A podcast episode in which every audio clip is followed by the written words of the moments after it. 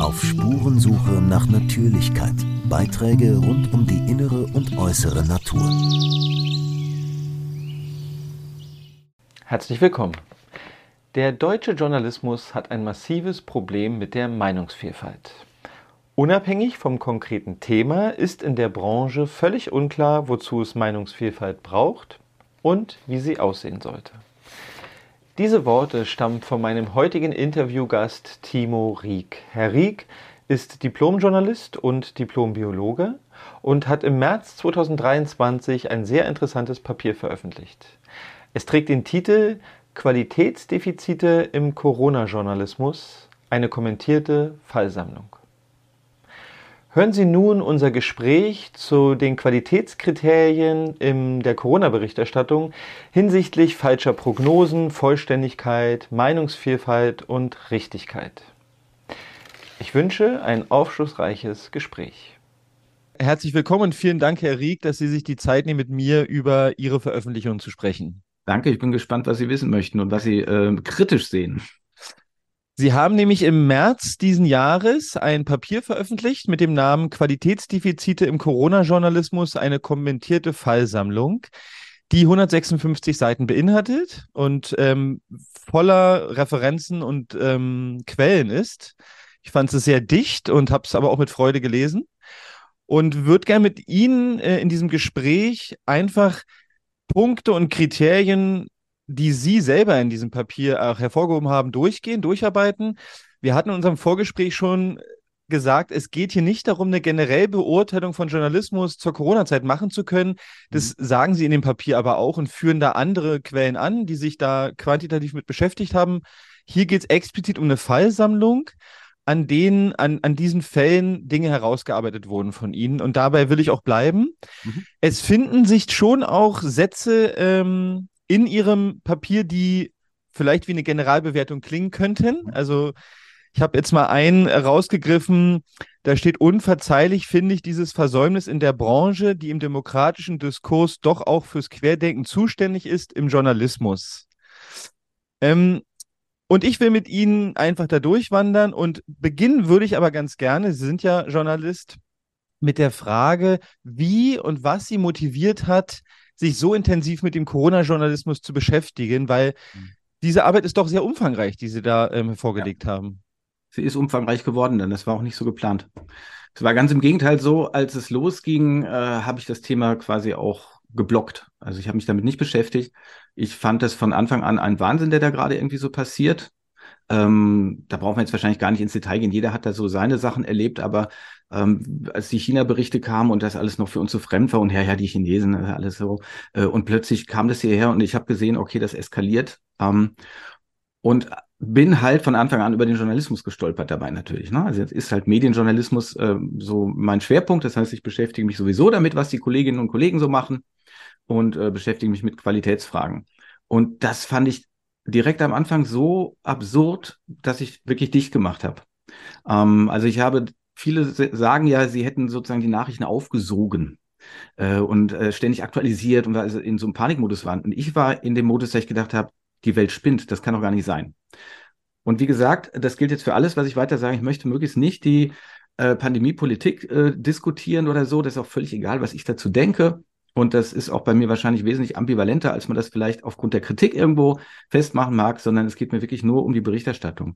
Und die war halt von Anfang an so merkwürdig, dass ich daran verzweifelt bin. Also was Einseitigkeiten angeht und, und, und. Also wo ich einfach gedacht habe, das, was unser kleines Handwerkszeug ist, was wir alle schon als Praktikanten irgendwo mal gelernt haben sollten oder schon mal gehört haben sollten, das wird gerade ignoriert. Und dementsprechend hatte ich dich gemacht und gedacht, okay, das wird sich hoffentlich gleich normalisieren. Und außerdem gibt's ja die großen Koryphäen und die werden sich damit beschäftigen. Da gab es ein ganz paar wenige, die sich geäußert haben und die sind dann ziemlich schnell wieder verstummt, also aus der Journalistik, aus der Journalismusforschung. Ähm, warum kann man sich denken? Ich weiß es auch von einigen, weil ich mit denen natürlich im Gespräch bin. Die hatten einfach keine Lust mehr. Ähm, und dann war sozusagen irgendwann die Situation, dass ich gemerkt habe, okay, es bleibt so desaströs alles. Ähm, vielleicht muss ich mich doch mal damit beschäftigen und habe dann, weil natürlich in den ähm, Publikumsmedien jede Menge geschrieben wird, äh, einen Beitrag angeboten in so einer Fachzeitschrift. Das ist eigentlich dann auch mehr nur so fürs Ego und irgendwie so, äh, weil da kriegt man ja nichts dafür Das heißt, das machen eigentlich Wissenschaftler, die dafür bezahlt werden, alimentiert sind, weil sie beamtet sind. Die können dann äh, sowas machen und die können auch das Risiko eingehen, dass es abgelehnt wird. Na, also, um es kurz zu machen, da gab es ein Interesse bei dieser Fachzeitschrift, die heißt einfach auch Journalistik. Und ähm, da habe ich dann mit einer relativ kleinen Fallsammlung begonnen. Also das, was ich halt so alles zusammengetragen hatte, aber das war schon fand ich, so weit systematisiert, dass man eben Grundprobleme klar machen konnte. Die musste ich auch noch deutlich reduzieren. Die wollten nicht so viele, die wollten auch nur ganz wenig Literatur und so. Naja, aber jedenfalls, das war sozusagen der erste Aufschlag. Und äh, dieser Aufsatz hatte halt den provokativen Titel Desinfektionsjournalismus.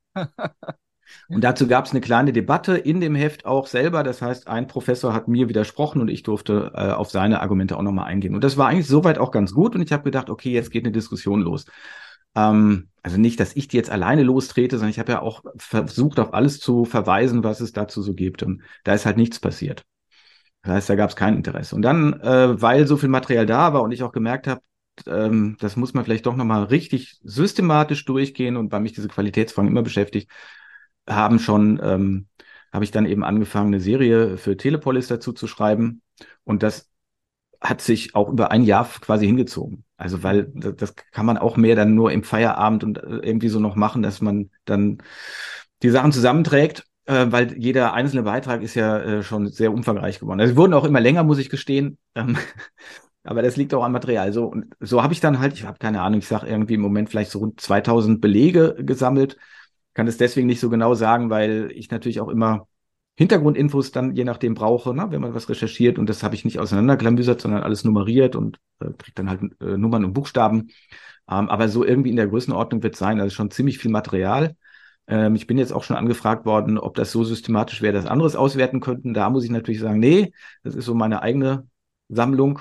Ähm, und ich habe das nicht dazu vorbereitet, dass man das hinterher äh, in irgendeiner Form systematisch auswertet, ne, sondern Deswegen heißt es Fallsammlung. Ich habe mir dann immer notiert, was ist sozusagen der entscheidende Fall da drin. Natürlich gibt es manchmal auch mehrere. So jedenfalls ist es gekommen, dass ich diese Riesensammlung da hatte. Und dann ist auch aufgrund der Serie immer noch nichts passiert. Das liegt natürlich auch irgendwie dran. Alternativmedien, Online-Medien interessiert keinen und so. Und dann habe ich halt gedacht, naja gut, dann packst du das einfach mal in ein Paper zusammen. Ähm, und dazu habe ich es halt noch mal ein bisschen geglättet, Sachen rausgeschmissen, ein paar Sachen geändert und so bisschen was aus dem Feedback aufgenommen. Und das ist das, was Sie jetzt dann finden. Und ja, äh, das hat insgesamt viel Arbeit gemacht. Und ich möchte das Thema jetzt auch endlich mal abschließen, muss ich gestehen. Mhm. Also ich mhm. hatte nicht vor, äh, da jetzt dauerhaft dran zu bleiben, sondern ähm, das ist halt ausgewachsen, das ist groß geworden. Und ähm, es gab ja auch schon verschiedene Anfragen dazu, so eine wie jetzt eben von Ihnen zum Gespräch. Ähm, Volkshochschulen haben mich angefragt, ob ich irgendwo einen Vortrag halten will oder so. Ja, das ist alles schön und nett, war aber nicht so geplant. Und vielmehr ging es mir darum, ganz normal eigentlich einen journalistischen Beitrag zu leisten. Ähm, das war der, war sozusagen, ja, das war der erste Aufschlag eigentlich davon, nämlich medienjournalistisch äh, Kritik zu üben. Und dazu, darauf kommen wir vielleicht noch, das bedeutet eigentlich in erster Linie nicht selber der Kritiker zu sein, sondern die Kritik zu recherchieren. Weil das, was ich persönlich denke, braucht keinen zu interessieren. Das ist belanglos. Das ist genauso relevant wie das von 84 Millionen anderen Menschen hier im Land. Ähm, da, da kann ich nicht mehr anbieten, sondern meine Aufgabe ist es eben, das zusammenzutragen und eben zu gucken, was wird woanders kritisiert. Und wenn man dann Punkte findet, ähm, wo man sagt, ja, diese Kritik erscheint berechtigt. Ich meine, Qualitätsdebatte ist nichts Neues in der Journalistik. Ähm, dann muss man sagen, okay, dann haben wir doch mal einen Punkt, über den wir vielleicht reden können. Und das war eben meine Intention zu sagen, lass uns mal über Fallbeispiele reden. Denn in der Forschung ist es leider halt so, dass ganz häufig dann will man große Aussagen treffen, dann wird eben äh, quantitative Forschung betrieben und da geht man relativ grobschlächtig dran, sag ich mal. Also sehr viel wird mit automatisierter Auswertung gemacht. Es wird sehr viel ähm, mit normativen Vorgaben gearbeitet. Also zum Beispiel tauchen Regionalpolitiker oder Landespolitiker auf und so weiter. Da gibt's ja so eine schon lange Dauerstudie aus der Schweiz, die immer die Qualität der Schweizer Medien bemisst und die macht das in dieser Form. Aber sowas wie die Richtigkeit, meinetwegen, wird dann natürlich gar nicht geprüft. Hm. Weil das kann man nicht automatisch machen. Man könnte zwar automatisch nach einzelnen erkannten Fehlern suchen, aber man kann ja äh, nicht automatisiert sagen, ist jetzt ein Beitrag richtig oder nicht. Und noch viel komplizierter wird es dann bei anderen Sachen wie Vollständigkeit und so. Sondern da geht man sehr schematisch durch. Also Richtigkeit fällt ganz weg. Und bei anderen Sachen sagt man ja gut, wenn drei Personen, drei verschiedene Personen auftauchen, dann ist es vielfältig. Und wenn nur eine auftaucht, ist nicht so vielfältig, so um es mal etwas grob zu machen. Und ich fand es halt viel spannender zu sagen, lass uns doch mal nach den Details gucken. Also was bringt mir das denn, wenn ich vielfältig bin, aber wenn da Quatsch drin steht? Mhm. Ja, so, also wenn es falsch ist, ist es halt falsch, dann bringt mir das nichts. Oder wenn die Vielfalt ähm, gar keine echte Vielfalt ist, sondern weil die Leute alle aus dem gleichen Metier kommen oder das Gleiche erzählen und so weiter. Mhm. Und da hatte ich eigentlich gehofft, dass wir einfach über Einzelbeispiele dann auch mal ins Gespräch kommen. Das ist nicht passiert. Und es ist jetzt auch rund um das Paper. Ich habe versucht, die Kolleginnen und Kollegen, äh, die ich da drin zitiert habe, deren Sachen drin sind, anzumailen. Und das waren dann knapp 200 Adressen. Davon hat sich genau niemand gemeldet. Das wäre meine, nämlich meine nächste Frage gewesen. Sie haben vorhin erwähnt, naja, man kann sich ja denken, warum die die Kritik geäußert haben, das ja nicht mehr getan haben. Jetzt üben Sie Kritik. Ähm, und jetzt wäre meine Frage gewesen, was ist die Reaktion? Und die Reaktion ist also in journalistischen Kreisen sozusagen eher gering. Ja, genau. Das ist ja auch relativ einfach. Also ich glaube, so geht man, so wird häufig mit Kritik umgegangen. Alles, was man ignorieren kann, ignoriert man. Ich bin viel zu unbedeutend, also kann man das ignorieren. Mhm. Und Leute, die man nicht so einfach ignorieren konnte, mit, auf die man vielleicht hätte reagieren müssen, die haben dann gemerkt, oh, das kommt nicht gut. Also jeder kann es nachvollziehen. Man, ich möchte jetzt wirklich da auch bewusst keine Leute nochmal erwähnen, aber man kann nachgucken, wer hat sich am Anfang der Pandemie geäußert. Und wenn man dann mal guckt, was die Leute mal auf Facebook gepostet haben, dann sieht man, ähm, die posten irgendwas von der Uni und dann gibt es 150 Likes und dann kommt ein Hinweis auf ihr kritisches Interview und dann sind da drei. Mhm. So. Und so läuft es eigentlich überall. Mhm. Und das ist schon sehr äh, augenfällig. Und wie gesagt, ich habe mit einigen natürlich auch gesprochen. Und dann kam klipp und klar, ich möchte mich mit angenehmeren Sachen beschäftigen. Und diejenigen, die da noch verblieben sind, äh, sind emeritierte Professoren mhm. bei denen es nicht mehr drauf ankommt. Das sehen wir ja übrigens auch nicht nur in der Journalistik, sehen wir auch Statistik sonst wo. Also das sind dann eher die Leute, die schon raus sind und die sagen, ja, ich kann mich jetzt äußern. Äh, übrigens, Klammerbemerkung, äh, falls wir darauf kommen, ich hatte jetzt ja gerade auch nochmal was zu dieser Beatmung gemacht, exakt das gleiche, Pneumologen, ähm, sagt, äh, habe ich Hintergrundgespräche geführt und wenn es dann heißt, ich habe noch zwölf Jahre in diesem Job vor mir, ich möchte damit nicht öffentlich in Erscheinung treten, dann weiß man Bescheid. Mhm. Also da schwirrt sozusagen das große Thema Angst äh, vor verschiedenen Dingen, aber da geht es wahrscheinlich sehr viel um Angst, äh, Existenzverlust. Ähm, da kommen wir nochmal drauf, glaube ich, weil natürlich besteht dann irgendwann die Frage, Sie haben es in einem anderen Interview auch schon mal gesagt, eigentlich müsste man nur das Handwerkszeug anwenden. Ähm, hm. Aber dann wäre es natürlich gut, das können wir am Ende unseres Gesprächs mal versuchen zu klären, was hält jetzt jemanden ab davon, das zu tun? Äh, das können wir vielleicht nochmal hinten anstellen. Hm. Wir können mal reingehen in Ihre Fallsammlung und ich habe mal begonnen, ähm, ich selber komme ja aus dem Norden. Äh, ich habe sozusagen auch jetzt drei Jahre das Mediengeschehen sehr intensiv äh, be also beobachtet, ähm, weil mich das Thema sehr interessiert hat und weil ich merkte, von Anfang an merkte ich, es gibt internationale Stimmen, die sagen etwas anderes.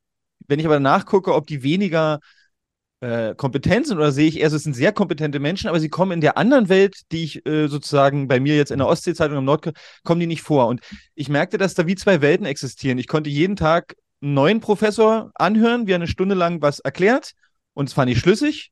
Und dann äh, konnte ich was anderes lesen und habe gemerkt, diese Information da drüben existiert in dieser Welt gar nicht. Und in meinem Beispiel wäre das jetzt zum Beispiel äh, Herr Drostens Podcast, der NDR, das war wie so ein, wie so ein Flaggschiff, würde ich es mal nennen, der Corona-Aufklärung am Anfang. Und ein Teil ähm, ihres Papers, da geht es um Prognosen, also falsche Prognosen ist ein Untertitel. Ähm, und ich finde es deshalb ein wichtiges, weil wir haben ja von Anfang an bei Corona erlebt, dass uns sozusagen Prognosen äh, präsentiert wurden, die sozusagen ähm, vermittelt haben, es könnte das und das passieren. Ja, also das Gesundheitssystem, ähm, die Fallzahlen, die Inzidenz. Und äh, habe mal eins rausgegriffen, wie Herr Drosten meinte, dass sozusagen in Afrika werden wir Szenen sehen, die wir sonst nur aus Kinofilmen kennen. Und da wäre dann meine Frage, und jetzt, äh, hat Drosten am 6. Mai 2023, vor gar, gar nicht so langer Zeit, ist er wieder aufgetaucht. Und ich zitiere ihn jetzt mal, es könnte ein Virus kommen, das beispielsweise für Kinder besonders gefährlich ist oder tückische Folgeschäden auslöst trotz harmloser anfänglicher Infektionen. Das ist jetzt nur ein Beispiel. Ne? Wir haben jetzt einfach zwei Beispiele gewählt. Eins kommt von Ihnen, eins kommt erstmal von mir. Und da wäre für mich die Frage, also äh, das erste Beispiel hat sich nicht bewahrheitet, die Prognose, das muss man schon mal dazu sagen. Aber wie wäre jetzt ein angemessener journalistischer Umgang, wenn ich einen Wissenschaftler habe, der mir diese Prognose gibt? Mhm. Also zunächst mal sollte ich äh, wie überall trennen zwischen Tatsachen, Behauptungen und Meinungen. So, wenn es um die Zukunft geht, können es ja sowieso nur Tatsachen, Vermutungen sein. Und dann muss ich unterscheiden, was ist jetzt wirklich die Tatsache, die da jemand vermutet und was ist seine Bewertung. Das heißt, konkret, ich müsste ihn mal nach den Daten fragen, die er da annimmt. Also was bedeutet das denn jetzt für Afrika zum Beispiel? Was war das für ein Bild, das Herr Drosten da vor Augen hatte? Ähm, mir ist nicht begegnet, dass da nachgefragt wurde. Also sprich, wie viele Menschen sind da infiziert? Wie ist das mit den Altersschichten, Gesundheitsversorgung und so weiter? Was sind die, die echten Facts, die Sie dort sehen, die zu dieser Katastrophe führen werden? Ähm, und weil das eine ist ja, ich habe die, die Daten und das andere ist dann, ich habe eine Bewertung der Daten. Das ist in der Wissenschaft ja auch normal und das ist das, was wir sonst auch irgendwo machen. Gefällt mir, gefällt mir nicht, ja, finde ich gut, finde ich schlecht und so weiter. Ähm, dann fragt man natürlich sinnvollerweise andere Leute noch nach ihrer Einschätzung. Also, weil Daten können halt unterschiedlich bewertet werden. Mhm. Ansonsten würde ich an so einer Stelle gar nicht so viel rumflicken wollen, aber ich meine, das ist schon äh, trotzdem eine Grundkritik, weil das eigentlich seltenst passiert, dass man da nachhakt. Ansonsten wäre es dann viel wichtiger, das Ding auf Wiedervorlage zu packen und zu sagen, wir gucken mal, was daraus eigentlich wird. Denn im Zeitpunkt jetzt, da ich eine Prognose äußere, kann ich nie wissen, ob die richtig ist oder nicht. Selbst wenn ich sage, morgen geht die Sonne auf und sie sagen, ja, ja, wahrscheinlich schon, also Quatsch. Ja, es, wir wissen es aber nicht. Es kann uns auch ein Meteor äh, erschlagen oder ich weiß nicht, was passiert irgendwie bis dahin. So, und dann geht halt keine Sonne mehr für uns auf. Ähm, aber wenn es dann soweit ist und ich feststelle, oh, das stimmte aber nicht, dann wäre es die Aufgabe von Journalismus, das nochmal aufzugreifen und eben auch zu sagen, da war eine Prognose falsch. Das ist etwas, was aber durch die Bank weg nicht passiert. Das passiert selbst da nicht, ähm, wo klar darauf hingewiesen worden ist. Sie können das nachvollziehen, weil ich mich mit dem Spiegel häufiger schon beschäftigt habe. Gegendarstellungen zum Beispiel äh, äh, werden nicht verlinkt. Das heißt, es bleibt der alte Quatsch irgendwo stehen. Ne? Man hat aber brav im Heft hinter die Gegendarstellung gebracht. Es wäre ein leichtes, das eine mit dem anderen zu verknüpfen. Oder wenn man eben merkt, okay, das hat sich ganz anders entwickelt. Stattdessen äh, finden die Leute dann immer noch über ihre Suche irgendwelche Meldungen und ja, Sie können aufs Datum gucken und ja, Sie könnten dann selber weitersuchen, aber Journalismus könnte auch das anbieten und sagen, so, hier gibt es ein Follow-up dazu und wir haben eben festgestellt, das war so nicht. Und dann gäbe es natürlich weitere Fragen. Also spätestens dann hätten wir ja fragen müssen, Herr Drosten, wie sind Sie auf die Idee gekommen und warum ist Ihre Prognose so weit davon entfernt gewesen? Ich habe dazu Ideen, aber ich mag da jetzt auch nicht öffentlich spekulieren, ja, weil ich weiß ja nicht, was hat er sich gedacht mhm. und was waren seine Annahmen. Aber sowas ist doch elementar. Mhm. Äh, wenn, wenn jemand da so falsch liegt an der Stelle, dann vielleicht hat sich auch etwas geändert zwischendurch, was er so nicht sehen konnte und so weiter. Das können wir gerne diskutieren. Aber ansonsten darf man das nicht einfach wegwischen. Und das ist etwas, was leider durch die Bank weg passiert und ja auch bei allen möglichen Themen passiert, dass eben doch sehr selektiv wahrgenommen wird. Und wenn man eben Leute gerne abschießen möchte, dann kramt man irgendwelchen alten Krams raus und sagt, aha, da hast du doch mal was falsch gesagt. Oder ähm, man lässt es halt einfach gut sein. Mhm. Also fehlt hier eigentlich, äh, in dem Fall fehlt, warum, wie kommen Sie auf diese Prognose und dann diese Prognose sich nochmal anzuschauen, wenn es dann soweit ist, um dann nochmal kritisch nachzufragen. Genau, weil die Richtigkeit kann ich ja in dem Moment noch nicht prüfen, also muss ich mal die, muss ich mal wissen, was überhaupt die Datengrundlage dafür wäre, für eine solche Spekulation, für eine Hypothese, wie immer man es dann bezeichnen möchte. Und das entfällt, stattdessen wird das bereits als eine Tatsache verkauft. Das passiert ja auch permanent. Also wir werden erleben, die Infektionszahlen und so weiter. Ähm, wenn man das vernünftig trennt, muss immer klar sein, es ist A, nur eine Tatsachenvermutung über die Zukunft und dann hängt da noch eine Bewertung dran und das muss ich auseinanderklamüsern. Und das mhm. passiert nicht. Nur wenn ich das mache, kann ich zum Beispiel auch feststellen, okay, wo gibt's denn, äh, also wo eine Meinung ist, brauche ich auch Meinungsvielfalt. Sonst macht eine Meinung keinen Sinn. Wenn es nur eine Meinung gibt, ist ja keine Meinung mehr, das ist eine allgemeine Feststellung. So. Das heißt, erst wenn ich das wirklich getrennt kriege, kann ich als Journalist auch sagen, okay, dann frage ich mal wen anders. Und zwar nicht einfach nur, ich frage noch einen Kollegen, der sagt das Gleiche, sondern ich habe die Aufgabe, gezielt nach dem Widerspruch zu suchen. Mhm.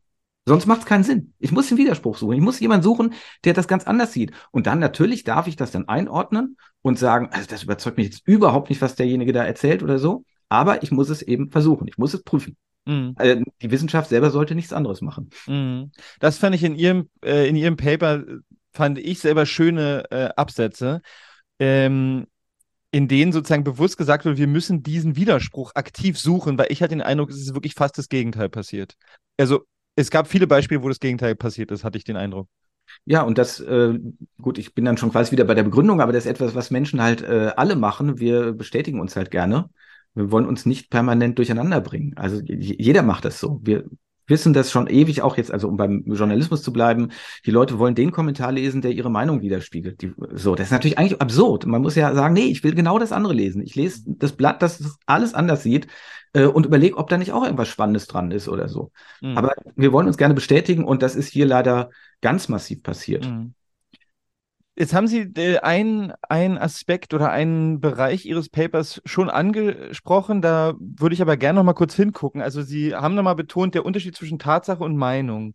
Und mhm. da gibt es einen Absatz in Ihrem Paper, da heißt es, Corona ist eine Tatsache, die gesamte Pandemiepolitik schafft aus herrschenden Meinungen weitere Fakten.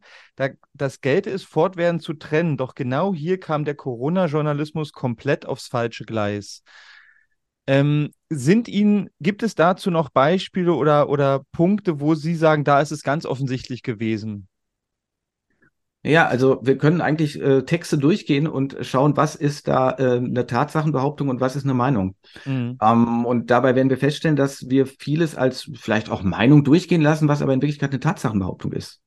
Ja, also wenn jemand zum Beispiel sagt, also ich glaube, das bringt nichts, dann auch die Philosophie lässt wegen dieses Ich glaube das gerne als Meinung durchgehen. Das halte ich für falsch. Mhm. Es ist eine Tatsachenbehauptung, denn ich sage etwas, das ist prüfbar. Ich sage, es bringt was oder es bringt nichts. Ja? Wenn ich sage, es bringt nichts, kann ich das testen und wenn es doch was bringt, lag ich falsch. Das ist keine Meinung, sondern es ist eine Hypothese. Es ist eine Tatsachenvermutung an der Stelle. Mhm. Ja, und das äh, erleben wir eben ganz oft. Wenn es heißt, äh, da waren die Corona-Leugner zusammen, dann muss ich sagen, okay, Corona-Leugner, ah, jetzt müssen wir den Begriff definieren. Boah, das geht vielleicht noch, was leugnen bedeutet. Und dann muss ich sagen, sind die da wirklich? Sind das alles die Leute, die das leugnen? Und dann werde ich feststellen, nee, das ist wieder so, wir sagen das halt so. Wir meinen damit halt die alle und so. Da wird aber nicht getrennt. Also in Wirklichkeit muss man sagen, okay, da sind Leute, die kritisieren etwas. Ja, was denn? Jetzt möchte ich das bitte alles aufdröseln. Das ist nämlich häufig sehr heterogen und gar nicht in eine Richtung, wie das eigentlich bei Demos übrigens üblich ist. Ähm, und dann kommt eine Meinung plötzlich dazu. Und da muss ich fragen, von wem kommt die Meinung? Ist die jetzt also vom Berichterstatter ausschließlich oder greift er andere Meinungen auf? Und das wird alles in einen Topf geschmissen und wir tun so, als ob es da ein festes Label gäbe und das heißt dann eben der Corona-Leugner oder Reichstagssturm oder ich weiß nicht was. Ähm, und da ist ein Konglomerat von wahren Tatsachen, von falschen Tatsachen, Behauptungen und von Wertungen, die alle in solche Begriffe dann kulminieren. Mhm. Ja, das ist für mich auch ein ganz wichtiger Teil gewesen, dass es für den Leser, für mich als Konsumenten, ähm, muss ich schon ganz viel Bewusstheit haben und Aufmerksamkeit, um festzustellen, dass jetzt gerade jemand mir eine Meinung kundtut und das dann von selber zu trennen, innerlich zu trennen, aha, okay, das ist, was er meint, aber das ist nicht, was ist. Und es ist manchmal so, also so eins, dass es für den normalen Konsumenten, der jetzt nicht unbedingt zum Beispiel medienkritisch denkt oder forscht, ist es, glaube ich, äh, unmöglich eigentlich auseinanderzuhalten, was ist die Realität, die beschrieben wird und was ist dann daraus die Wertung, die derjenige, der es schreibt oder beobachtet hat, macht? Und da müsste eigentlich eine viel mehr eine Trennung stattfinden. Aber wie, wie würde das aussehen? Ja, es fehlt ja vor allen Dingen auch bei den Bewertungen regelmäßig, wer bewertet da eigentlich und was sind die Bewertungsmaßstäbe. Mhm. Ähm, wir gehen da einfach so mit um, also was gut und was schlecht ist. Ja, wenn, wenn so lapidare Sätze fallen wie die Lockdowns haben was gebracht oder haben nichts gebracht oder irgendwie so, ist mir egal in welche Richtung. Dann muss ich erstmal sagen, ja, stopp, also erstmal, was genau ist der Lockdown, okay, aber dann auch, was heißt denn, es hat was gebracht? Also was sind die Kriterien dafür? Das müssen wir doch mal jetzt benennen. Geht es da nur um eine bestimmte äh, Infektionszahl oder geht es um Krankenhauseinweisung? Geht es um die Gesundheit insgesamt? Geht es um ja, was, was soll denn eigentlich das Kriterium sein? Mhm. Ähm, das kann man auch wirklich im, im Großen sehen. Also wenn es immer heißt, was weiß ich, unser Fortschritt, ja, hat zu so viel Verbesserung geführt, dann kann man sagen, na ja gut, jetzt ist ja die Frage, was messe ich? Messe ich ein Land? Messe ich die ganze Welt?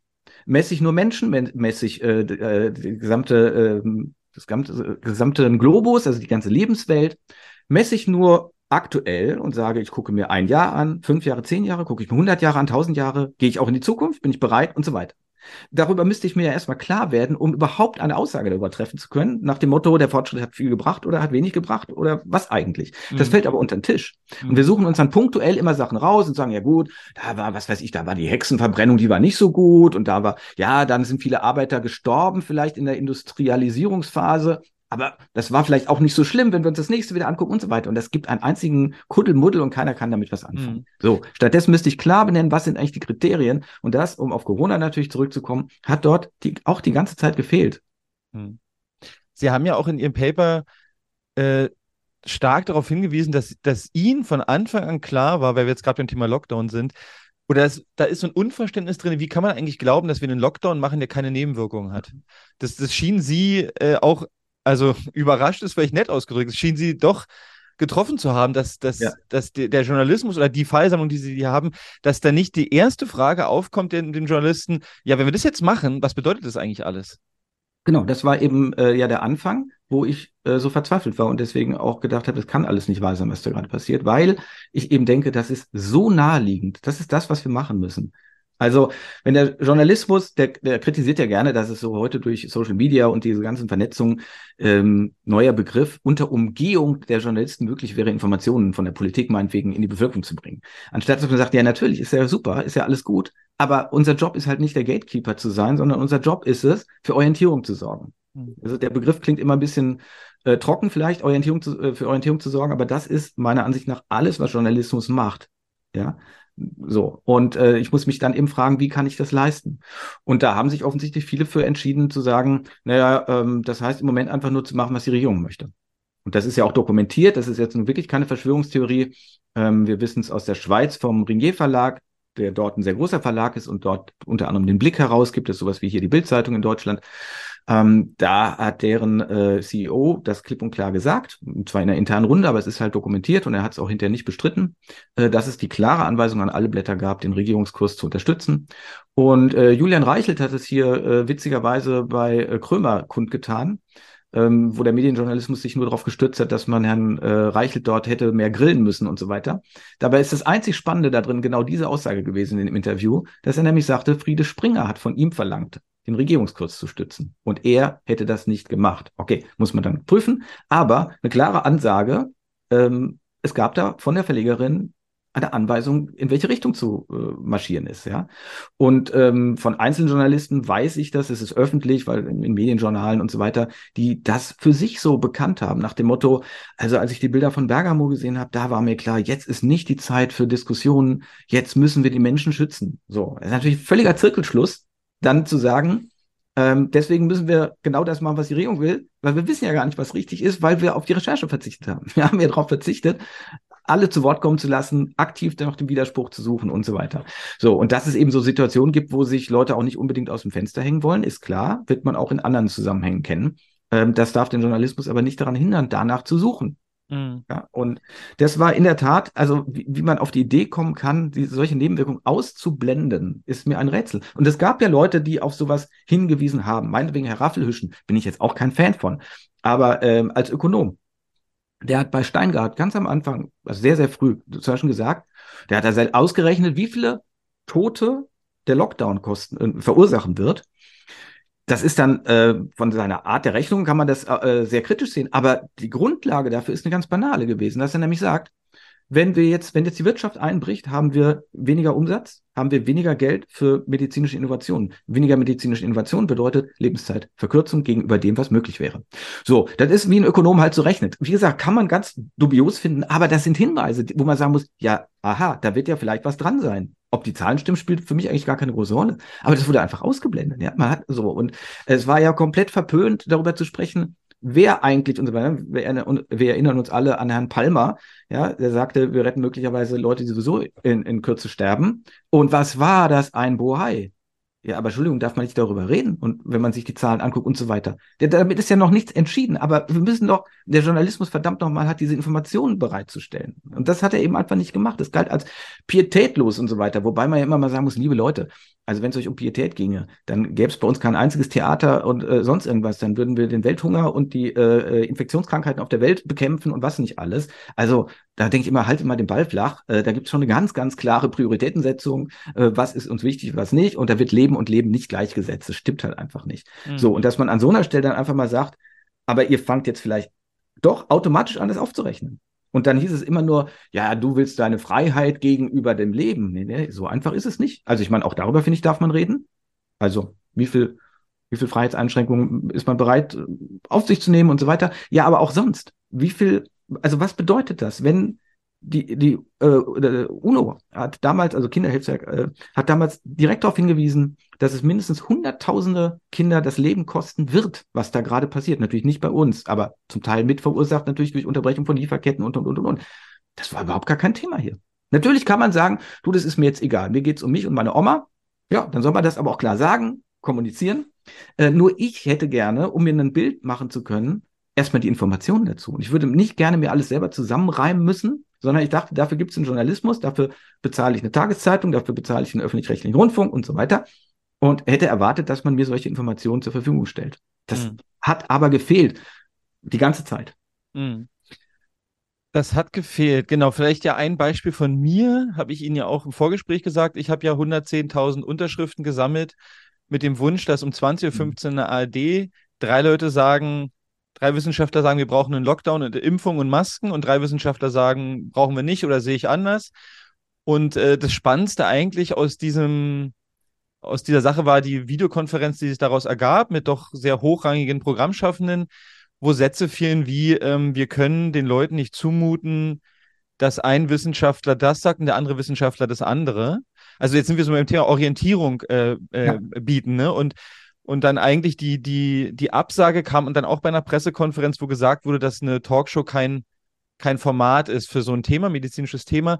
Aber ich frage mich halt, wenn ich so eine Sätze höre, ich war ja live dabei, ob Ihre Definition von Journalismus überhaupt noch so gültig ist, weil äh, ich hatte den Eindruck, es geht auch darum, Leute dazu zu bringen, etwas zu denken, zu meinen, was vorgegeben ist und nicht mhm. darum, dass ich mir aus den Informationen, die ich bekomme, eine Meinung bilde. Das war ja an vielen Punkten ganz offensichtlich. Also wir bleiben zu Hause. Ähm, da wurden Logos in den Fernsehsendern oben eingeblendet. Ähm, Radiosender haben äh, ganz peinliche Liedchen dazu komponiert und getrellert und so weiter. Also das war ja schon ich, ich habe teilweise ja wirklich gedacht, ich bin irgendwie, ja, ich bin im falschen Film gelandet. Das ist hier Kabarett irgendwie so. Das ist eine Satire-Show oder eine Truman-Show oder ich weiß nicht. Also das, ich konnte das alles nicht glauben, was da passiert. Ja, natürlich ist genau das passiert. Und äh, wenn der Journalismus, oder wenn nicht der Journalismus, sondern wenn Leute, die im Journalismus tätig sind, plötzlich der Ansicht sind, es gibt jetzt nur noch eine richtige Ant Antwort und genauso müssen wir es machen, und Sie meinen, das müssten Sie verkünden, dann sollen Sie bitte auch das Label PR draufkleben und sagen, wir haben den Journalismus eingestellt an der Stelle. Wir können es nicht mehr, ich kann es ethisch nicht mehr verantworten, journalistisch zu arbeiten. Ich mache jetzt PR. Okay, kann man machen. Ich kann es ja keinem vorschreiben, aber dann bitte deklariert es auch klar so. Mhm. Ähm, das ist aber ne, natürlich nicht passiert, wie wir wissen, sondern man hat es weiterhin für Journalismus gehalten. Und die Unausgewogenheit ähm, ist so exorbitant gewesen. Dazu gibt's ja nun wirklich auch einzelne Auszählungsstudien. Ich finde, äh, es ist zwar immer sehr billig, sowas auszuzählen, aber ähm, Talkshow, ne? Wer, wer in Talkshows sitzt, ähm, da gab's mehrere, also einmal so privat auch initiiert von Planet Interview, ähm, der hat das ausgezählt, aber es gibt auch eine winzige, sehr schmale Studie, die von der Augstein Stiftung gefördert worden ist, ähm, wo Professor Faas äh, federführend war. So, dann stellt man fest, natürlich war das sehr, sehr einseitig. Also unter anderem daran zu erkennen, dass die äh, damals bis zur letzten Bundestagswahl größte Oppositionspartei im Bundestag nicht einmal vorkam. Nicht ein einziges Mal. So. Jetzt kann man das für Einzelfälle, ich fordere da keine Quoten, kann man immer sagen, es passt thematisch nicht, bla bla, wir sind da nicht dran gezwungen, äh, uns, äh, so kann man alles machen. Aber das ist also sozusagen über so einen längeren Beobachtungszeitraum äh, bei allen äh, Sendungen, wo es um Corona geht, nicht einmal irgendwie angezeigt gewesen wäre, jemand von der Opposition da reinzubringen, also von der groß, größten Oppositionspartei, deren Namen wir ja schon gar nicht mehr sagen dürfen, ähm, da habe ich gedacht, Leute, ihr müsst es doch merken, was da passiert gerade. Aber passiert nichts. Und ähm, Zirkelschluss dabei sozusagen in der kleinen Studie von Faas selber, wird das nicht explizit genannt. Es ist, wenn man in die Studie guckt, nur eine Fußnote stehen geblieben, in der darauf hingewiesen ist.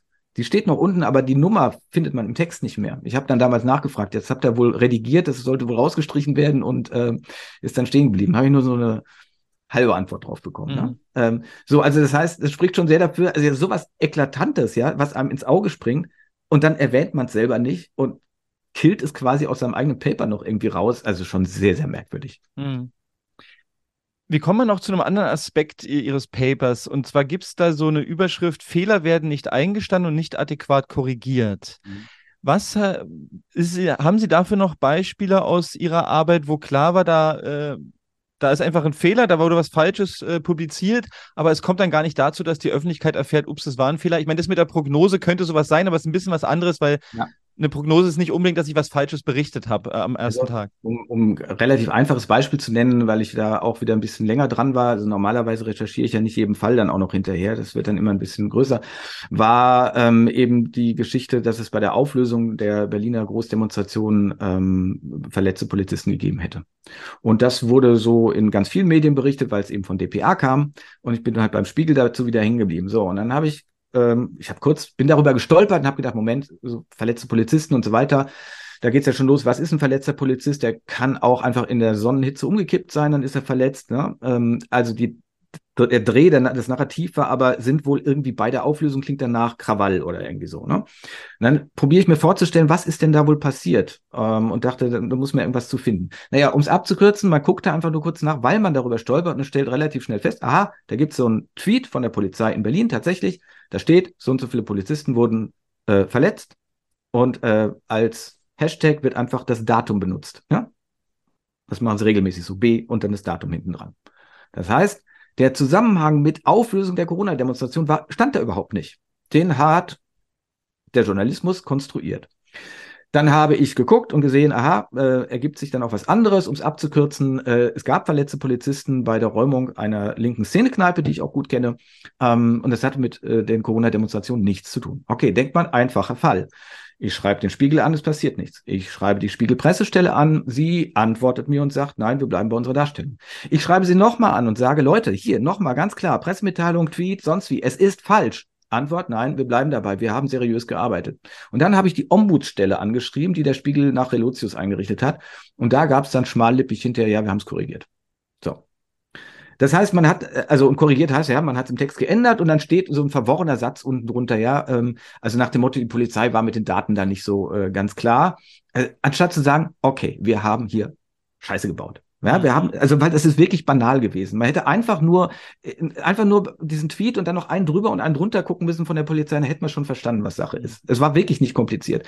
Und jetzt war ich auch nicht der Erste, der darauf hingewiesen hat. Auf Twitter haben natürlich zig Leute darauf hingewiesen, dass das komisch ist oder dann auch schon gefunden, was äh, die wirkliche Ursache. Es passiert nichts. Es, es interessiert einfach nicht. Und das erlebe ich leider durch die Bank weg. Ähm, und also ansonsten, es sind wirklich immer die Kleinigkeiten. Also auch wenn es immer sehr vermessen klingt, ähm, ich würde sehr empfehlen, dass äh, alle Redakteure einfach so einmal in der Woche ein Schreibtraining machen. Ähm, hier ist eine Ausgangsmeldung äh, und fasse es bitte zu einer Nachricht zusammen. Es ist so unglaublich, was da alles schief geht. Also regelmäßig wird ja im Journalismus nacherzählt. Ne? Das ist jetzt gerade online so das ganz große Ding. Also hier ist das Interview und äh, ach ja, ist ja sehr praktisch, können wir einen eigenen Artikel draus schreiben, in dem wir das Interview zusammenfassen. So, und wenn Sie irgendwie so eine Sache sich mal genauer angucken, es ist kaum irgendwo fehlerfrei. Das ist einfach sensationell. Jetzt bin ich gerade, äh, als ich danach geguckt habe, nochmal drauf gestoßen auf so eine Geschichte, meinetwegen so ein Drosten-Interview mit dem Spiegel im Mai. Und äh, das wurde von Merkur zusammengefasst. Ähm, und dann stehen da so Fehler drin, wie ähm, dass eben die Anfrage der Bildzeitung, des Bildredakteurs äh, via Twitter gekommen sei. Ja, natürlich nicht, die kam per E-Mail und Drosten hat auf Twitter was geschrieben und so weiter. Ja, man braucht eigentlich nur einen Satz richtig lesen und ihn dann wiedergeben. Und leider klappt das regelmäßig nicht. Und wenn Sie dann darauf hinweisen, ändert sich nichts. Ich habe das mal an einem anderen Fall vor Corona gemacht, weil da war ich wirklich der Erste, der sich damit beschäftigt hatte. Da ging es um angeblich linksautonome Krawalle im Wendland. Ähm, die, äh, die Überschrift war damals, vielleicht erinnert sich da noch jemand, äh, Sturm auf ein Polizistenhaus. Es wurde Riesending, Innenminister hat sich geäußert, alle haben sich geäußert und so weiter. War natürlich gar nichts. Es war wirklich gar nichts. Es waren Leute, die haben vor seinem Haus gestanden und drei Liedchen gesungen und es war fertig. Ähm, Sie finden die falschen Nachrichten bis heute. Es hat einfach nicht interessiert. Es, Sie können darauf hinweisen, sagen, das stimmt doch alles nicht und so weiter. Nichts. Und mal ganz abgesehen davon auch hier wieder so ein Follow-up irgendwie, dass man irgendwann mal sagt, okay, Staatsanwaltschaft hat schlussendlich kein einziges Verfahren vor ein Gericht gebracht, ist alles eingestellt worden. Also da war nichts strafrechtlich Relevantes. Nee. Thema ist durch. Mhm. Und, und so ein Quatsch bleibt dann halt einfach stehen und sie können sich immer noch wieder darauf berufen. Und ähm, genau das passiert ja leider da auch ständig, dass die Leute immer noch irgendwelchen Altquatsch aus dem Netz ziehen und äh, sagen, ja, aber guck mal, da stand doch irgendwie so. Mhm. Und ich verstehe nicht, wie einem das nicht peinlich ist als Medium. Ähm, Fehler können passieren, keine Frage. Aber dann korrigiere ich sie. Und ich korrigiere sie vor allen Dingen, das verlangt übrigens auch der Pressekodex, aktiv. Das heißt, ich muss auch Leute darauf hinweisen. Ich kann ja nicht erwarten, dass jemand nach zwei Monaten nochmal auf den Altartikel guckt und sieht, ach, da hat sich was geändert. Das ist ja absurd, sondern ich muss dann natürlich hergehen und sagen, Leute, über meine Kanäle, wir haben da übrigens, egal wie lange es her ist, was falsch gemacht. Mhm. Ja. Und falsch muss jetzt auch nicht nur die Richtigkeit betreffen. Es kann eben auch Unvollständigkeit sein oder andere äh, Dinge, die einfach korrigiert werden müssen, weil mit dieser Korrektur ein anderes Bild entsteht. Und das ist es eben, was Journalismus für die Orientierungsleistung erbringen muss. Ähm, es wird ja immer wieder diskutiert, Objektivität gibt es doch gar nicht mehr, bla bla. Äh, wir können über den Begriff lange streiten, aber was damit gemeint ist, ist, glaube ich, relativ eindeutig. Es geht darum, dass ich, wenn ich selber die Sache in Augenschein nehmen würde, nicht zu einem grundsätzlich oder relevant anderen Bild komme, als es mir die Medien vermittelt haben. Mhm. So. Und das ist gar nicht so kompliziert, weil genau das passiert ja im Alltag mit unserer Kommunikation wunderbar. Ja, jeder konstruiert, ja, ja, ja und so weiter. Aber trotzdem können wir uns verständigen, können gemeinsam Projekte angehen und so weiter. Das geht schon irgendwie. Mhm. Ähm, und dieses Bemühen einfach, das, das fehlt halt so oft. Mhm. Ähm, wir haben noch den Punkt Vollständigkeit.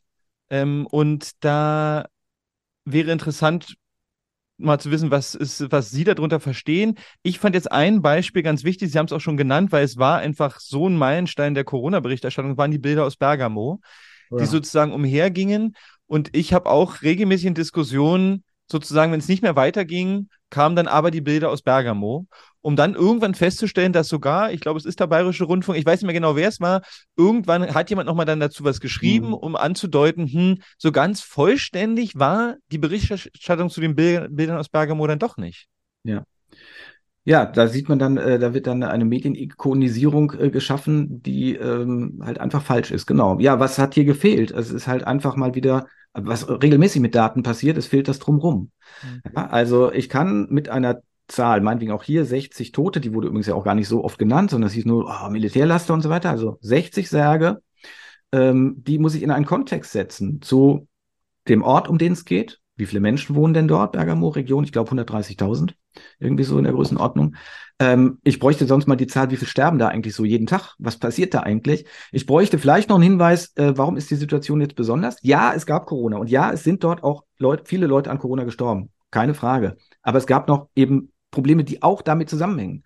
Mhm. Zum Beispiel, wenn der Bestatter selber äh, Corona hat und in Quarantäne sein muss oder irgendwie so, dann kann er halt gerade nicht bestatten. Und lauter solche Geschichten. Also ähm, da haben einfach schon Dinge gefehlt. Ja, ähm, es hat auch da, also eigentlich ist ja eine Recherchefrage in erster Linie. Äh, man muss die, die entsprechenden Fragen stellen, aber zur Vollständigkeit hätte eben gehört, das ganze Bild zu nehmen und nicht nur einen Ausschnitt. Das ist eben die Geschichte. Man kann immer sagen, das ist dann auch falsch. Ähm, ich definiere unter Richtigkeit immer nur das, was ich wirklich am einzelnen, also an der einzelnen Aussage auch als falsch belegen kann. Äh, das heißt aber eben nicht, dass die anderen Sache die Wahrheit darstellen.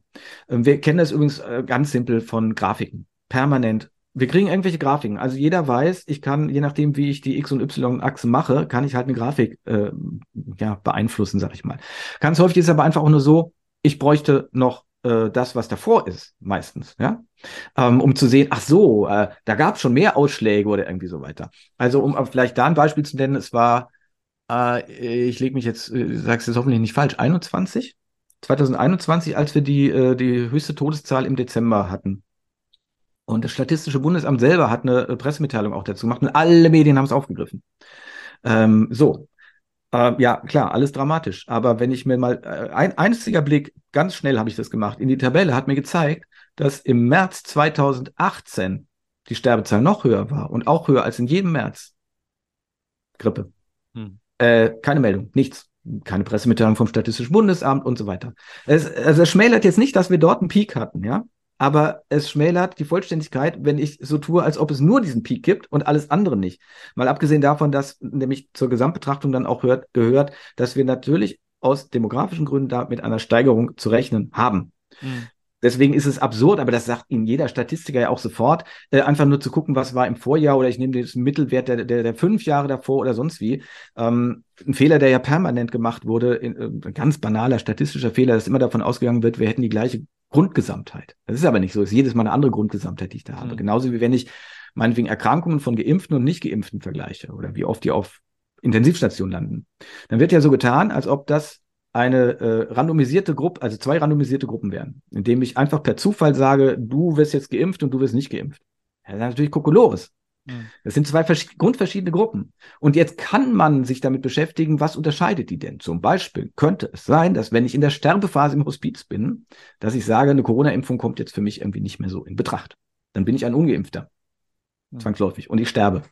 Weil das ist gerade auch äh, sozusagen eh angesagt. So, ich will es jetzt nicht veralbern, aber ich will einfach nur sagen, ähm, man unterstellt regelmäßig, äh, man könnte das vergleichen, weil es die gleiche Grundgesamtheit ist. Das ist es aber nicht.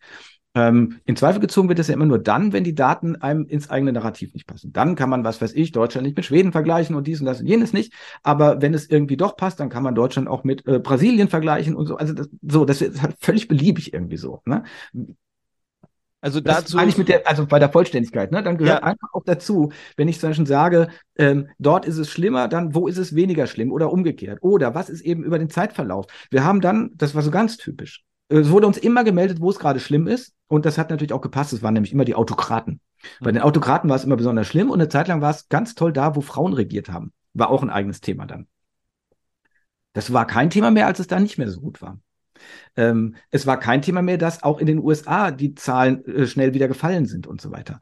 Ähm, also auch hier hat man, unter anderem hat man den großen Fehler gemacht, so zu tun, als ob das alles äh, zeitgleich sein müsste, ja. Also nach dem Motto, da ist die Welle höher als hier, dass die natürlich verschoben laufen und und und. Äh, also ich will von Nord- und Südhalbkugel gar nicht reden, aber ähm, so, solche Dinge, ja, also wo man dann, manchmal habe ich gedacht, das kann doch alles nicht wahr sein. So, so brutale Fehler kann man doch gar nicht machen. Mhm. Ja? So, es wäre wesentlich äh, viel Quark verhindert worden, wenn man sich selber um Vollständigkeit bemüht hätte. Wenn man einfach sagt, ja, gucken wir doch mal aufs gesamte Bild und picken uns nicht nur eine Sache raus. Und dann hätte man äh, hier, ich will da gar nicht in die Details gehen, aber hätte man festgestellt, dass die Sache sehr anders war, als sie dargestellt wurde, indem man immer nur punktuell sich irgendwas rausgesucht hat. Dazu kann ich vielleicht noch mein, mein prominentestes Beispiel, wo ich gemerkt habe, das ist so billig, unvollständig. Das war im März 2020, als dann die Meldung kam, die Infektionszahlen haben sich verdreifacht. Und dann habe ich nachgeschaut oder Multipolar hat auch nachrecherchiert, hat angefragt, um dann rauszufinden, dass die Testzahlen verdreifacht wurden. Und da dachte ich mir, können die Leute in den Redaktionen wirklich nicht mehr Division? Können die nicht mehr Anzahl der Tests durch positive Tests teilen? Weil, wenn man die Prozentzahlen ausgerechnet hat, waren es 6,9 und 7,9. Das ist ein Anstieg, ja, aber das ist weit weg von dreimal, dreimal so viel, ja. Und das war so ein Punkt, wo ich merkte, das kann doch nicht wahr sein, dass jemand nicht also eine einfache Mathematikrechnung Ja. machen kann, äh, sondern einfach übernimmt, es ist verdreifacht. Aber wir wissen ja gar nicht, und deswegen sage ich jetzt gerade, weil es Ihr Beispiel total gut trifft, wir wissen ja gar nicht, welche, was genau gemessen wurde, wie viel. Das ist also Genau, sehr unverständlich. Genau, und, und wir wissen auch hier wieder nicht, wir gehen hier wieder davon aus, oder es wird quasi unterstellt, es wäre eine Zufallsstichprobe, die es aber nicht ist. Also wir hatten halt äh, natürlich Auflagen, die dazu geführt haben, dass eine bestimmte Personengruppe sich permanent testen lassen musste und deswegen Testergebnisse produziert hat. So. Und wir haben selbstselektiv natürlich Leute, die zum Beispiel besonders ängstlich sind und so weiter. So, Mhm. also da, das muss man alles berücksichtigen oder müsste man alles berücksichtigen. Mhm. Aber ja gut, ähm, eigentlich hieß es ja auch zwischendurch mal, dass man auf andere Daten gucken will oder so. Aber Sie sehen ja, wie schwer es ist, selbst heute mit dem Abstand zur Kenntnis zu nehmen, dass die Intensivstationen nicht überlastet waren. Das sagt Ihnen jeder Arzt, der äh, kein Lobbyist ist. Und jeder wird Ihnen auch sagen, natürlich gibt es mal eine Verlegung, aber mit Verlaub, das gibt's immer. Also Verlegung von der einen Klinik in die andere ist Standardprogramm. Das ist nun wirklich nichts Sensationelles. War für die Medien aber natürlich gut, wurde dann auch extrem aufgebauscht, ne, mit äh, Bundeswehrflugzeugen und so weiter. Ähm, auch da ganz simpel mal nachfragen, braucht's das? Was passiert da eigentlich gerade oder so? Ähm, also bei ganz vielen Sachen würde ich immer nur sagen, nachfragen, also Recherche. Das ist, Ja. Journalismus muss nur zwei Sachen machen. Er muss recherchieren und er muss dann überlegen, wie ich das darstellen kann. Das sind die zwei Sachen, die man eigentlich sehr billig. Also, und äh, man kann bei beiden äh, kolossal scheitern. Ja, das stimmt. Ähm, und jetzt, also Sie kommen noch zu einem Punkt in dem Paper, der heißt Meinungsvielfalt. Und äh, da kann ich jetzt mal, da zitiere ich Sie mal.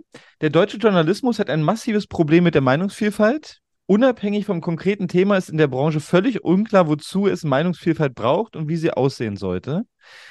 Ähm, und ich habe mich gefragt, ist es denn halt, also können wir den Journalisten als emotionslosen Recherchierenden sehen? Also da würde ich sofort Nein antworten, weil er ist ein Mensch, ja. Und dann frage ich mich, ist es vielleicht unmöglich, ja, oder wahnsinnig schwierig, sagen wir mal so, in Stresssituationen, und ich würde jetzt mal sagen, dass die Corona-Anfangsphase eine starke Stresssituation ist, eine Angstsituation, auch je nachdem, wer man persönlich ist. Also ich habe mir einfach gefragt, ist es für einen Journalisten überhaupt möglich, wenn er selber gestresst ist, in Angst ist, ja, wenn er merkt, oh, jetzt entsteht hier eine Mehrheitsmeinung, ein Gleichschritt vielleicht, ist es nicht unglaublich schwer, dann Meinungsvielfalt auszuhalten und für sie zu stehen, weil das bedeuten würde, gegen die Mehrheit zu gehen. Mhm. Und wie soll er es schaffen? Ja, also tatsächlich ist es ja offensichtlich ein Problem gewesen, wenn wir mal äh, eben nicht die Verschwörung unterstellen wollen, sondern offensichtlich sind Leute da, das wäre jedenfalls auch wirklich meine ernste Interpretation davon, sind ähm, ja überrannt worden, überlaufen worden, emotional waren sie vielleicht nicht in der Lage. Also normalerweise sollte man dafür, finde ich, in der Redaktion zumindest ähm, Sicherheitsmechanismen haben. Und das heißt konkret, ich suche mir jemanden dafür. Ich würde Mhm. zum Beispiel auch explizit, also wenn man feststellt, dass zum Beispiel aus bestimmten Bereichen einseitig berichtet wird und es warum auch immer nicht gelingt, das vielfältig zu machen, dann müsste man halt gezielt nach äh, anderen Reportern suchen, die das machen. Ich müsste zum Beispiel sagen, finde ich irgendwo jemanden, der auf so eine komische Corona-Demonstration geht, um mal bei diesen Begriffen zu bleiben, die ja schwachsinnig sind, ähm, der mit deren Anliegen irgendwie sympathisiert. Und dann möchte ich, dass du auch berichtest. Und dann gucke ich mal, ob sich das unterscheidet. Und das sollte meine, mein Interesse als Redaktion sein. Und wenn sich es unterscheidet, muss ich gucken, woran liegt es denn? Nehmt ihr beide sehr verzerrt wahr? Also die Wahrheit muss nicht in der Mitte liegen, behaupte ich nicht, ne? Sondern, aber dass ich mich damit mal beschäftige. Ähm, das heißt, wenn jemand sozusagen sich selber für befangen erklärt und sagt, ich kann das im Moment nicht oder so, dann ist es völlig gut, ja, und müsste aber dazu führen, dass man sagt, dann suche ich mir Leute, die das machen. Ähm, das gibt es in anderen Bereichen permanent. Also ich würde mir zum Beispiel wünschen, dass der öffentlich-rechtliche Rundfunk, der leider in seinen Medienmagazinen ja permanent über diese Gebührenerhöhungsdebatten äh, berichtet, also ich kann es nicht mehr hören, ich finde es auch nicht so spannend. Ich finde es offensichtlich selber sehr spannend. Aber ich würde mir sehr wünschen, dass man da gezielt auf Freie zugeht die nicht permanent für sie arbeiten und sagt, okay, du bist vielleicht etwas unbefangener, guck du doch mal, vielleicht bist du in der Lage, die verschiedenen Meinungen dazu einzufangen, mhm. weil meine Betrachtung, ich arbeite ja selber für den öffentlich-rechtlichen Rundfunk, ähm, ist, es gelingt euch selber einfach nicht. Ihr habt da so ein Bias drin und ihr habt so eine starke Wertung, was überhaupt zulässig ist und was nicht. Und so, also das ist ja, was ich vorhin eigentlich auch schon meinte, dass jede Meinung eine Gegenmeinung braucht. Ähm, probieren Sie mal bei irgendeiner Redaktion, mit der sie äh, viel zusammenarbeiten und die so ein also klassisches, äh, ähm, klassisches Massenmedium ist, so einen richtig destruktiven Text unterzubringen. Zu sagen, ich glaube, die ganze Kackwelt geht unter und so weiter. Dann sagt man, komm, trink mal einen Kaffee, äh, beruhig dich mal wieder, ne, und so weiter. Das will man nicht haben. Ja, aber dass wir Leute haben, die so verzweifelt sind, ist halt Tatsache. Mhm. Und dass die auch zu Wort kommen müssten mit ihren Überlegungen, mit ihren Gefühlen und so weiter, würde ich sagen, gehört dazu. Werden sie aber nicht finden. Wird mhm. also, zum, zumindest im, öffentlich-rechtlichen Rundfunk nicht und in, in großen Tageszeitungen so auch nicht. Also allenfalls mal im Feuilleton, wenn man es irgendwie deklarieren kann als äh, ist nicht so ernst gemeint. Ne? Aber ansonsten gibt es so ganz viele Sachen, die werden einfach nicht auftauchen, obwohl das jetzt nicht irgendwie gegen eine politische Linie verstößt oder so, sondern wo man sagt, nee, das ist, das ist so nichts für uns. Ähm, mhm. Ich provoziere auch gerne mit so einem anderen Beispiel immer. Äh, der Journalismus ist sich zum Beispiel komplett einig, dass ähm, Berichterstattung über Suizide äh, Suizide befördert. Da gibt es ja tatsächlich Untersuchungen dazu und dass man es deswegen nicht machen darf. Hm. Oder nicht detailliert, steht auch im Pressekodex und so weiter. Man kann aber auch die Ansicht vertreten und sagen, aufgrund dessen, dass ihr nie vernünftig darüber berichtet, wie man sich sinnvoll suizidiert, mhm. weisen sich die Leute immer noch von Zug. Eine sehr mhm. ekelhafte Methode, teuer für die Angehörigen, die das hinter bezahlen müssen, sehr unschön für alle, die es aufräumen müssen und so weiter. Ähm, so, man könnte sich mit dem Thema mal beschäftigen. Mhm. Aber zeigen Sie mir mal da äh, die Redaktion, die das so offen macht, äh, dass sie sagt, ja klar, müssen wir über Suizid äh, berichten, müssen sagen, warum Strangulieren einfach schlecht ist, weil ihr es meistens falsch macht und es ist sehr unschön und abgesehen davon, wer euch denn da findet und und und und und. So, aber das sind Tabuthemen und man sagt einfach auch hier wieder, nee, richtig ist ja einfach nur, dass es keinen Suizid geben darf, also dürfen wir nicht drüber berichten und dann hat sich das so. Das hilft aber nicht weiter bei der Orientierung. Und deswegen passiert ganz viel Quatsch. Und ich rede da jetzt nicht aus dem hohen Bauch heraus. Also ich weiß, wovon ich da rede. Und traut, traut man es den Leuten nicht mehr zu? Traut man den Leuten Meinungsvielfalt vielleicht nicht zu oder traut man sich selber schon gar nicht mehr? Ja, ähm, das eine würde, glaube ich, das andere bedingen, weil die Journalisten sind ja äh, wie alle anderen Menschen auch. Das ist ja meiner Ansicht nach mit ein Problem dabei. Also, dass sie so erstmal sind, ist ja klar, sind die gleichen biologischen Wesen. Aber wenn wir professionelle Rollen spielen sollen, äh, dann sollte es eben Mechanismen geben, dass wir nicht genauso sind. Ich erwarte mhm. von einem Richter, dass er nicht heute gut gelaunt, morgen schlecht gelaunt, den einen hart verurteilt, den anderen nicht. Ich erwarte, dass er das irgendwie in den Griff kriegt. Ist mir egal wie. Also, und ich erwarte, dass ein Polizist nicht draufprügelt, weil er auch gerade Stress hat. Mhm. Das erwarte ich. So, ist mir egal, wie er es managt oder wie seine Behörde es managt. Ich finde, das kann ich verlangen. So. Und ja, das, das unterbleibt halt so häufig, ja. Also die, die Journalisten sind dann da auch, auch irgendwie gefangen und sagen, ja, ich, ich mache das jetzt halt einfach so. Und ich halte das auch für richtig. Mhm. Ja, also ich, ich habe ja schon mein Beispiel geschrieben. Ich persönlich, das ist aber auch meine Wertung, meine Meinung dazu, ich finde es als Konsument von Medien überaus unangenehm, wenn mhm. eine, eine Redaktion zu, glaubt zu bestimmen, welche Meinung äh, also okay ist oder annehmbar und welche den, den Rahmen verlassen hat. Also wir hatten auch so eine Rückmeldung von einem öffentlich-rechtlichen, ähm, von einer Redaktion, dass der und der Wissenschaftler, ähm, den kann man nicht mehr einladen, weil der hat den den, den wissenschaftlichen Korridor verlassen oder so, ja. Und äh, das hat für mich einen Hauch von Überheblichkeit und macht den Konsumenten kleiner, also macht ihn fast infantil oder kindlich, weil ich selber nicht nachvollziehen kann, wie man sich so anmaßen kann, zu glauben, darüber bestimmen zu können, was ist jetzt der Korridor des Sagbaren und Denkbaren. Und hatte auch bei meinen äh, Übergaben immer dieses schöne Zitat von Chomsky, dass sozusagen, ähm, dass man sozusagen den Korridor des Sagbaren einengt, dann da drin äh, eine Diskussion wie simuliert, um zu tun, als wir hätten total lebhafte Demokratie, aber eigentlich ist vorher schon abgesteckt worden das haben sie auch in ihrem Paper, man kann Corona nicht mit Grippe vergleichen. So. Und jetzt drei Jahre später kann man es wieder. Also jetzt ist es nicht mehr ganz so schlimm, aber am Anfang war es so, oh, Herr Ioannidis hat Corona und Grippe verglichen, obwohl er der meistzitierteste Gesundheitswissenschaftler dieser Welt ist, äh, ist er damit raus. Ja. Und, und ich finde, ich weiß nicht, woher es kommt, aber ich kann als Konsument nur sagen, ich brauche nicht jemanden, der mir sagt, äh, nee, den kann man gar nicht einladen, das darf man sich gar nicht anhören. Mhm. Ja, ich glaube, auch hier wird eben dann ähm, Meinung und Tatsache häufig verwechselt. Mhm. Ja, wenn es eben heißt, so, äh, also es gibt ja auch so, Hass ist keine Meinung und so weiter. Ja, alles schön und gut. Äh, können wir aber mal auseinanderklamüsern, um was es dabei jeweils geht. Ja? Ähm, und ich glaube, solche Mechanismen erleben wir an, an solchen Stellen dann eben auch.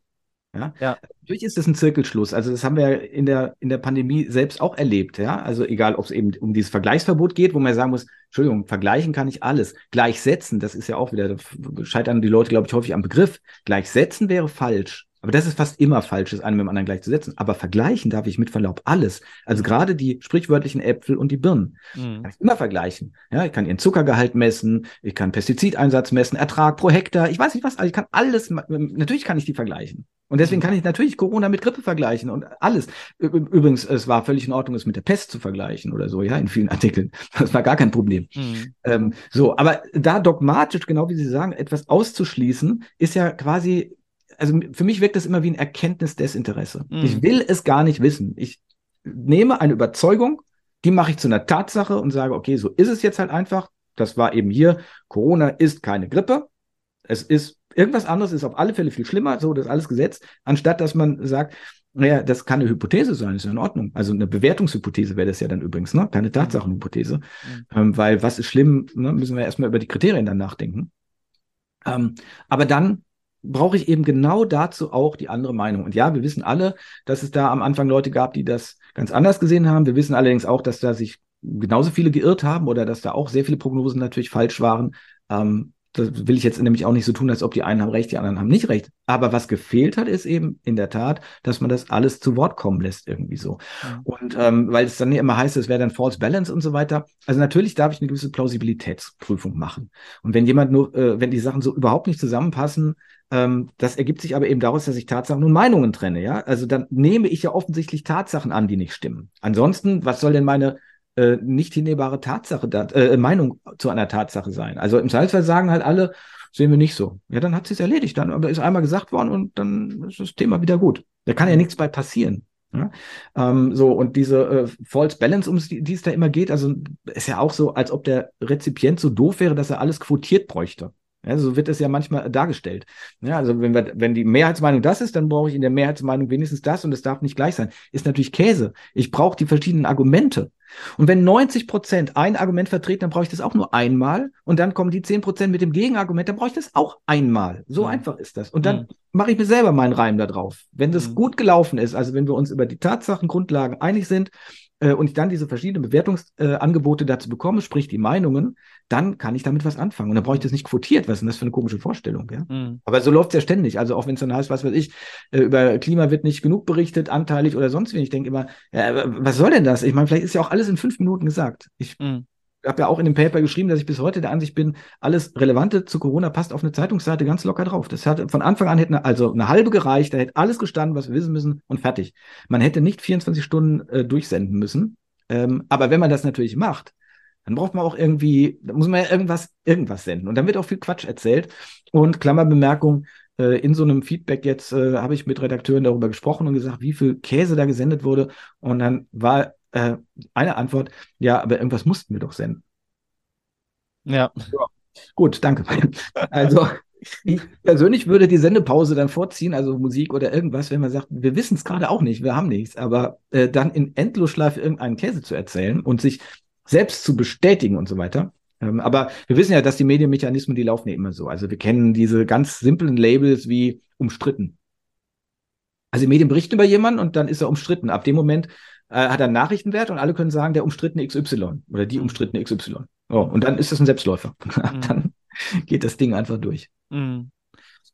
Mir ist noch ein, äh, zwei Aspekte, die mir in Ihrem in Ihrer Veröffentlichung wichtig erschienen. Das sind Repräsentativität und Recherche. Mhm. Und da, ich glaube, dass Sie auch in Ihrem Paper die Beispiele zu Kinder und die Gefahr durch Corona nehmen. Ich habe selber mich mit dem Thema Kinder und Corona viel beschäftigt, weil ich da beruflich mit zu tun hatte. Ähm, vielleicht erklären Sie uns, was Sie unter Repräsentativität jetzt im Corona-Fall verstehen Sie hatten, Sie haben auch die Auswahl von Experten da erwähnt und vielleicht mögen Sie mal, wenn Sie sich noch daran erinnern, was Sie auch geschrieben haben, zu Kinder und Corona was sagen oder auch zur Auswahl von Experten, wenn es um Repräsentativität geht. Hm. Also die Repräsentativität bezieht sich ja, ähm, ich kann diese Qualitätskriterien alle auf äh, sowohl beziehen immer auf einzelne Aussagen oder fast alle, als auch dann auf komplette journalistische Beiträge, als auch nächste Ebene wäre dann irgendwie ein komplettes Medium und wird dann messtechnisch irgendwann ein bisschen schwierig, auch auf eine gesamte Medienlandschaft. Also entweder alle Medien ähm, oder was etwas relevanter wäre, wären so Medienökosysteme, die Menschen auch nutzen. Also nach dem Motto, du liest eine Tageszeitung und zwei äh, Online-Geschichten und äh, bist in einer Telegram-Gruppe oder ich weiß nicht was. So. Ähm, und die Repräsentativität unter dem Orientierungsgesichtspunkt verlangt eben, dass das, was ich jetzt als entweder Gesamtthema, also wo ich etwas problematisiere, mir in der Orientierung hilft, oder der Einzelfall den ich dann, also die einzelne Information, die ich da reinbringe, mich mhm. weiterbringe. So, bei Corona selber, jetzt ist das Thema ja schon mal gesetzt. Ähm, jetzt geht es dann natürlich um die einzelnen Aspekte. Also was davon ist, was ich jetzt berichte, repräsentativ für das Gesamtgeschehen. Also zum einen kann man natürlich immer sagen, es hat dann auch wieder mit Vollständigkeit zu tun, wenn ich eben bei einer Intensivstation bin. Ne? was ist dort sonst so los, das gehört dazu. Aber bleiben wir einfach mal dabei, ich pack, picke mir einzelne Geschichten raus. Das ist halt die Frage, wenn ich jetzt sage, ich habe hier eine überfüllte Intensivstation und ich berichte darüber und dass alle gestresst sind und am Limit sind, dann ist das, unterstelle ich, alles richtig. Und ich unterstelle sogar, es ist vollständig für das Krankenhaus dargestellt und so weiter. Dann bleibt aber trotzdem noch die Frage, ist das repräsentativ? Also repräsentativ für alle Krankenhäuser zum Beispiel. Und da wird es dann schon sehr schnell sehr unsauber, ähm, wenn ich, ähm, wenn, ja, wenn ich das alles vermische. Also ich sag mal, ähm, wir haben so Sachen erlebt wie Böllerverbot in Berlin damals ganz heftig diskutiert, wegen der angeblich vielen Verletzten, die dann Notaufnahmen blockieren, wo man denkt, Moment, was hat denn das eine jetzt mit dem anderen zu tun? Und wenn man dann eben noch weiß, dass in Berlin die echten schweren Böllerverletzungen alle in einem speziellen Krankenhaus der Berufsgenossenschaft landen, das mit Corona gar nichts zu tun hat, weil es ein Unfallkrankenhaus ist, dann fragt man sich ja schon, was, wo ist jetzt hier die Repräsentativität, wenn ihr an einem Beispiel sagt, ja, aber hier, da, da war doch wirklich zu viel an der Notaufnahme los oder irgendwie so. Ähm, ich möchte das vielleicht mal, oder, oder bleiben wir mal dabei, wenn es ums Personelle geht. Also jetzt vielleicht mal gerade auch nicht zu Corona, aber ähm, wenn wir so Sachen erleben, wie jetzt aktuell, um diese großen Themen zu nehmen, oder die, die, die boulevardesken Themen, Döpfner, ähm, äh, Reichelt, vorher, äh, das passt dann wieder zu Corona, Finn Kliman oder irgendwie so. Äh, da ist so die Frage an die Repräsentativität. Ist das, was ich jetzt hier gerade rausgreife, repräsentativ für in dem Fall das, was ein Mensch tut? Mhm. Also um bei Finn Kliman zu bleiben, weil es zu Corona passt, war ein Riesenskandal. Wir wissen, wer es noch, wer es noch mit eigener Mühe verfolgt hat. Geblieben ist davon eigentlich am Ende nichts, auch wenn es einen Strafbefehl jetzt gab. Ähm, aber das, was Böhmermanns äh, zentrale Vorwürfe waren, bestimmte alles nicht. Ähm, dann ist aber von vornherein die Frage, ist das, was ich jetzt hier gerade mache, repräsentativ? Ja, ähm, und wenn ich sage, nee, ist es nicht, ist halt diese Spezialausnahme, dann kommen andere Sachen, wo ich abwägen muss, okay, ist, ist das die Sache wert? Ne? Was aber hier passiert an so einer Stelle ist, Leute hören über oder viele hören das erste Mal überhaupt von der Person, kennen die gar nicht und kriegen jetzt als sozusagen repräsentativ, äh, der hat ja mit Masken betrogen irgendwie so. Und das passiert uns natürlich auch mit Politikern und sonst was. Man packt irgendwas raus. Ich weiß überhaupt nicht, was derjenige sonst so gemacht hat äh, und soll mir jetzt ein Bild machen und sagen, ah ja, klar, dann ist es so. Daumen rauf, Daumen runter, geht ja ganz schnell. Ähm, und das, ähm, finde ich, muss man eben dann klären an so einer Stelle. Es ist immer sehr einfach, ob jetzt bei einer Einzelperson oder eben auch bei einem Thema, sich irgendwas rauszupicken äh, und eben zu sagen, hier ist es besonders schlimm oder äh, wie auch immer. Aber die Frage eben, trägt das wirklich zur Orientierung bei? Wir kennen das alle permanent aus der Kriminalitätsberichterstattung. Es ist eine permanente Repräsentativitätsverzerrung, die dort stattfindet. Ähm, Leute haben Angst vor den absurdesten Dingen. Wir kennen aus Befragungen, dass die Leute Angst vor terroristischen Anschlägen haben. Also eher fällt, fällt ihnen halt ein Dachziegel auf den Kopf. So, aber die Angst ist vor dem terroristischen Anschlag da. Mhm. Und äh, da, da muss man halt dann, es ist relativ na einfach nachzuvollziehen, warum der Journalismus das so macht. Ähm, ne? Das sind die berühmten Nachrichtenkriterien oder Nachrichtenwert. Ähm, die haben leider nichts mit Qualität zu tun, sondern das ist wie überall. Das ist was, was verkauft sich halt einfach. Mhm. Ja? Ähm, und ja, das finde ich, kann man halt an einzelnen Punkten mal gucken, äh, wie sähe die Sache aus. Ähm, man kann auch sagen, eben nicht beliebig rauszupicken, was einem in den Kram passt. Ich hatte da auch das Beispiel der belgische Gesundheitsminister meinetwegen. Äh, der wird bei uns von der DPA zitiert, da, als er kritisiert, dass in Deutschland die Maßnahmen nicht scharf genug seien. Und man kann sich fragen, also wir haben wie viele Politiker auf dieser Welt? Gesundheitsminister, Minimum dann 200 und wahrscheinlich sind es aber dann, wenn noch äh, Einzelländer und so weiter dazu nehmen, noch viel mehr. Und dann picken wir uns einen raus, der die deutsche Gesundheitspolitik jetzt gerade kritisiert. Für was soll der repräsentativ sein? Weiß ich nicht. Kurz danach sagt der gleiche Gesundheitsminister, der belgische, ähm, dass man äh, diesen ganzen Lockdown nur gemacht hätte, um den Leuten Angst zu machen, um von der Dramatik zu überzeugen. Das hätte sonst gar keinen Sinn gehabt. Das wurde hier nicht vermeldet. Das muss man dann aus einer belgischen Zeitung sich raussuchen, aus, einer, aus einem deutschsprachigen Teil halt dann, ja. So. Ähm, also für was soll so eine Aussage repräsentativ sein? Für den Minister, für alles, was er sonst so sagt, für alle Gesundheitsminister, sonst, ich weiß es nicht. Also letztendlich bleibt dann einfach nur, dass ich sage, es ist gerade keine Orientierung, sondern es ist eine Desorientierung, was ihr mir damit leistet. Denn man kann zwar sagen, ja, eine Information schadet doch nicht, ähm, aber ganz so einfach ist es nicht. Also erstens nimmt sie real Platz weg ne? und äh, natürlich sorgt sie dafür, dass ich etwas in einer bestimmten Art gewichte. Also ich kann von einem Fahrradunfall berichten, Auto überfährt Fahrradfahrer. Ich kann dazu sagen, Fahrradfahrer trägt keinen Helm. Schon ein ganz anderes Bild. Ich kann sagen, Fahrradfahrer ohne Helm waren AfD-Politiker und so weiter. Ich kann das beliebig weiterspinnen mhm. und äh, fragen, okay, was brauche ich jetzt eigentlich für die Orientierung dieses Bildes? Also was ist mein Ding, das ich berichten will? Will ich den Unfall berichten oder will ich eigentlich was ganz anderes machen und nehme da nur quasi beliebig einen Aufhänger, den ich mir rauspacke, um, weiß ich nicht, darauf hinzuweisen, dass irgendeiner so deppert ist, dass er ohne Helm fährt und jetzt ist er eigentlich selber schuld. Mhm. Äh, können wir auch wieder direkt auf Corona beziehen. Exakt solche Sachen haben wir ja da erlebt. Also wenn äh, es jetzt heißt, dass jemand die Maßnahmen kritisiert, obwohl er selbst auf der Intensivstation lag, dann wird ja unterstellt, man kann nur eine Meinung haben, wenn man denn, spätestens wenn man selbst betroffen war. Mhm. Aber das ist, eine hat doch mit dem anderen nichts zu tun.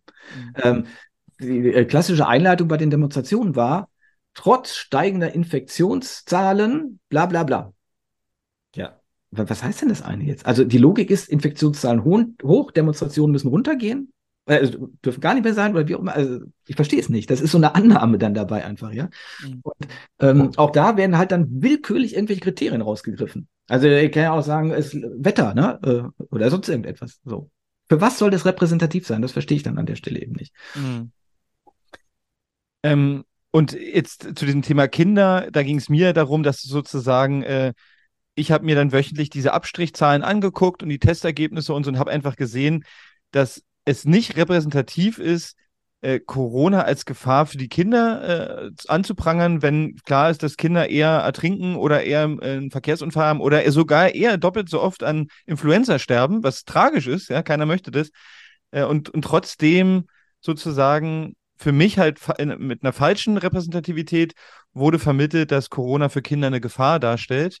Mhm. Und ähm, ja, das hat mich äh, schon irritiert, weil ähm, ich fand, Kinder wurden genug instrumentalisiert, ja. Also sozusagen, ihr könnt eure Eltern anstecken, ihr könnt die Großeltern, was ihr nicht alles machen könnt, wir machen jetzt die Schulen zu. Äh, und dann noch so zu tun, als wäre Corona eine signifikante, besondere Gesundheitsgefahr für sie, mhm. hat halt, finde ich, ist, ist jetzt auch irgendwie kein strittiges Thema mehr, einfach nie gestimmt. Genau, hat nie gestimmt und ähm, finde ich, kann man auch wiederum eigentlich vor allem unter Vollständigkeit fassen, denn mhm. äh, ich muss mir natürlich, wenn es um Tote, Todes äh, oder ja um, um Sterbedaten von Kindern geht oder Jugendlichen, muss ich mir halt die Gesamtzahlen angucken und dann, Sie haben ja schon ein Beispiel angedeutet, in der Tat sterben die Kinder eher im Sportunterricht in der Schule. Mhm. Das ist halt so. Mhm. Ähm, so, und auch abgesehen davon, dass auch hier wieder so getan wird, als ob wir eine Zufallsstichprobe hätten. Und äh, natürlich ist es in Wirklichkeit so, dass die Kinder, die jetzt wirklich äh, von Corona schwerst betroffen waren oder Jugendliche dann sogar gestorben sind, das waren natürlich schwerst Kranke. Mhm. So. Ähm, also das gehört zur Vollständigkeit dazu. Und ähm, ich weiß auch an der Stelle gar nicht, ich habe das nicht so genau verfolgt, ehrlich gesagt, ähm, wie lange man sich getraut hat, das aufrechtzuerhalten, dass die Kinder wirklich selber krank sein könnten. Ich erinnere mich, dass ein so ein Kinderarzt aus München das permanent behauptet hat, weil da habe ich auch nochmal nachgefragt äh, kamen dann immer so Statements wie, wir haben alle Altersgruppen auf der Intensivstation. Und dann habe ich gesagt, äh, können Sie mal genau sagen, welche Al welches, ja, alle Altersgruppen. Ja, ich mhm. möchte einfach mal wissen, wie alt mhm. sind die, die da bei Ihnen liegen und so weiter, mhm. ja. Man kann halt auch da immer viel in die Welt setzen. Mhm. Äh, ich glaube, es war dann schon eigentlich sehr häufig wirklich diese Mittlerrolle, dass man dann doch gesagt hat, ja, die müssen jetzt halt auch mal Einschränkungen machen äh, oder Einschränkungen hinnehmen für die anderen. Mhm. Ähm, aber ja, natürlich hätte das zur Information dazugehört, denn ich glaube, das Problem war jetzt hier weniger dann die Politik. Ich glaube, die Politik hat das wirklich äh, gemacht, weil sie glaubte, ähm, die Kinder verbreiten es, bringen es in die Familien und so weiter. Da kann man ja auch verschiedene Sachen aufstellen. Aber es sind ja wirklich Eltern so panisch geworden und zum Teil bis heute. Ähm, die können ja ihre Kinder nicht mehr äh, mit anderen irgendwie zusammen in einen Raum setzen oder so. Mhm. Und da trägt der Journalismus natürlich eine ganz erhebliche Verantwortung, meiner Ansicht nach. Denn ähm, auch wenn wir natürlich nie alle erreichen können und wenn es auch äh, viel zu billig wäre zu sagen, nach dem Motto, hier ist die Information und dann hast du folgendes zu denken oder so. Das haben wir gerade festgestellt, wollen wir gerade nicht. Mhm. Aber ähm, ich muss mich trotzdem doch bemühen, die richtige Faktengrundlage zu schaffen bei den Leuten. Und dann hätte den Eltern einfach klar sein müssen, dass, wie gesagt, alles mögliche andere gefährlich ist. Es ist viel gefährlicher, sie mit Auto in die Schule zu fahren. Mhm. Klassiker. Und, und, und, und, und wenn ich mich richtig entsinne, weil ich habe mal was geschrieben über den Pressekodex und die Corona-Berichterstattung, gibt es ja sogar im Pressekodex einen, einen expliziten Artikel oder Absatz für medizinische Berichterstattung, ähm, der eben besagt, dass es sozusagen, es darf nicht, also es darf keine falschen Hoffnungen, es darf auch keine falschen Ängste, also es ist eine, eine, ich, ihr müsst es jetzt zitieren, kann ich aber nicht. Es ist sozusagen eine nicht emotionalisierende äh, Berichterstattung eigentlich angebracht. Und Corona war ja, eigentlich ist es ein medizinisches Thema gewesen. Äh, und, und aber von Anfang an scheinbar ist dieser Absatz im Pressekodex weggefallen, wo man sagt, hey, geht um medizinisches Thema, wir, wir, wir spielen den Ball mal ganz flach. Wir machen mal weder große Ängste noch, noch große Hoffnung. Ja, also die Impfung rettet uns alle oder wir sterben alle. Ja. Äh, das sind beides äh, Statements, die eigentlich mit dem Pressekodex wie ich ihn interpretiere, total kollidieren. Das geht eigentlich gar nicht. Völlig richtig. Ja, kann ich nicht mehr dazu sagen, sehe ich auch so. Ja. Ähm, außer dass auch äh, hier, auch wenn ich damit vielleicht ein bisschen nerve, dieses mit den Tatsachen und Meinungen äh, insofern relevant wäre, als ähm, Journalisten halt ganz oft sich Tatsachenbehauptungen zu eigen machen und mhm. sie nicht mehr als Tatsachenbehauptung darstellen. Also was jetzt meinetwegen eine Impfung angeht oder so, ohne dass ich auf der irgendwie rumreiten wollte, aber kein Journalist, aber auch kein Hausarzt oder so, hätte je verantwortlich sagen können, die Impfung wirkt so und so, sie ist so zuverlässig oder sonst wie. Der kann nur sagen, ich habe darüber gelesen, das.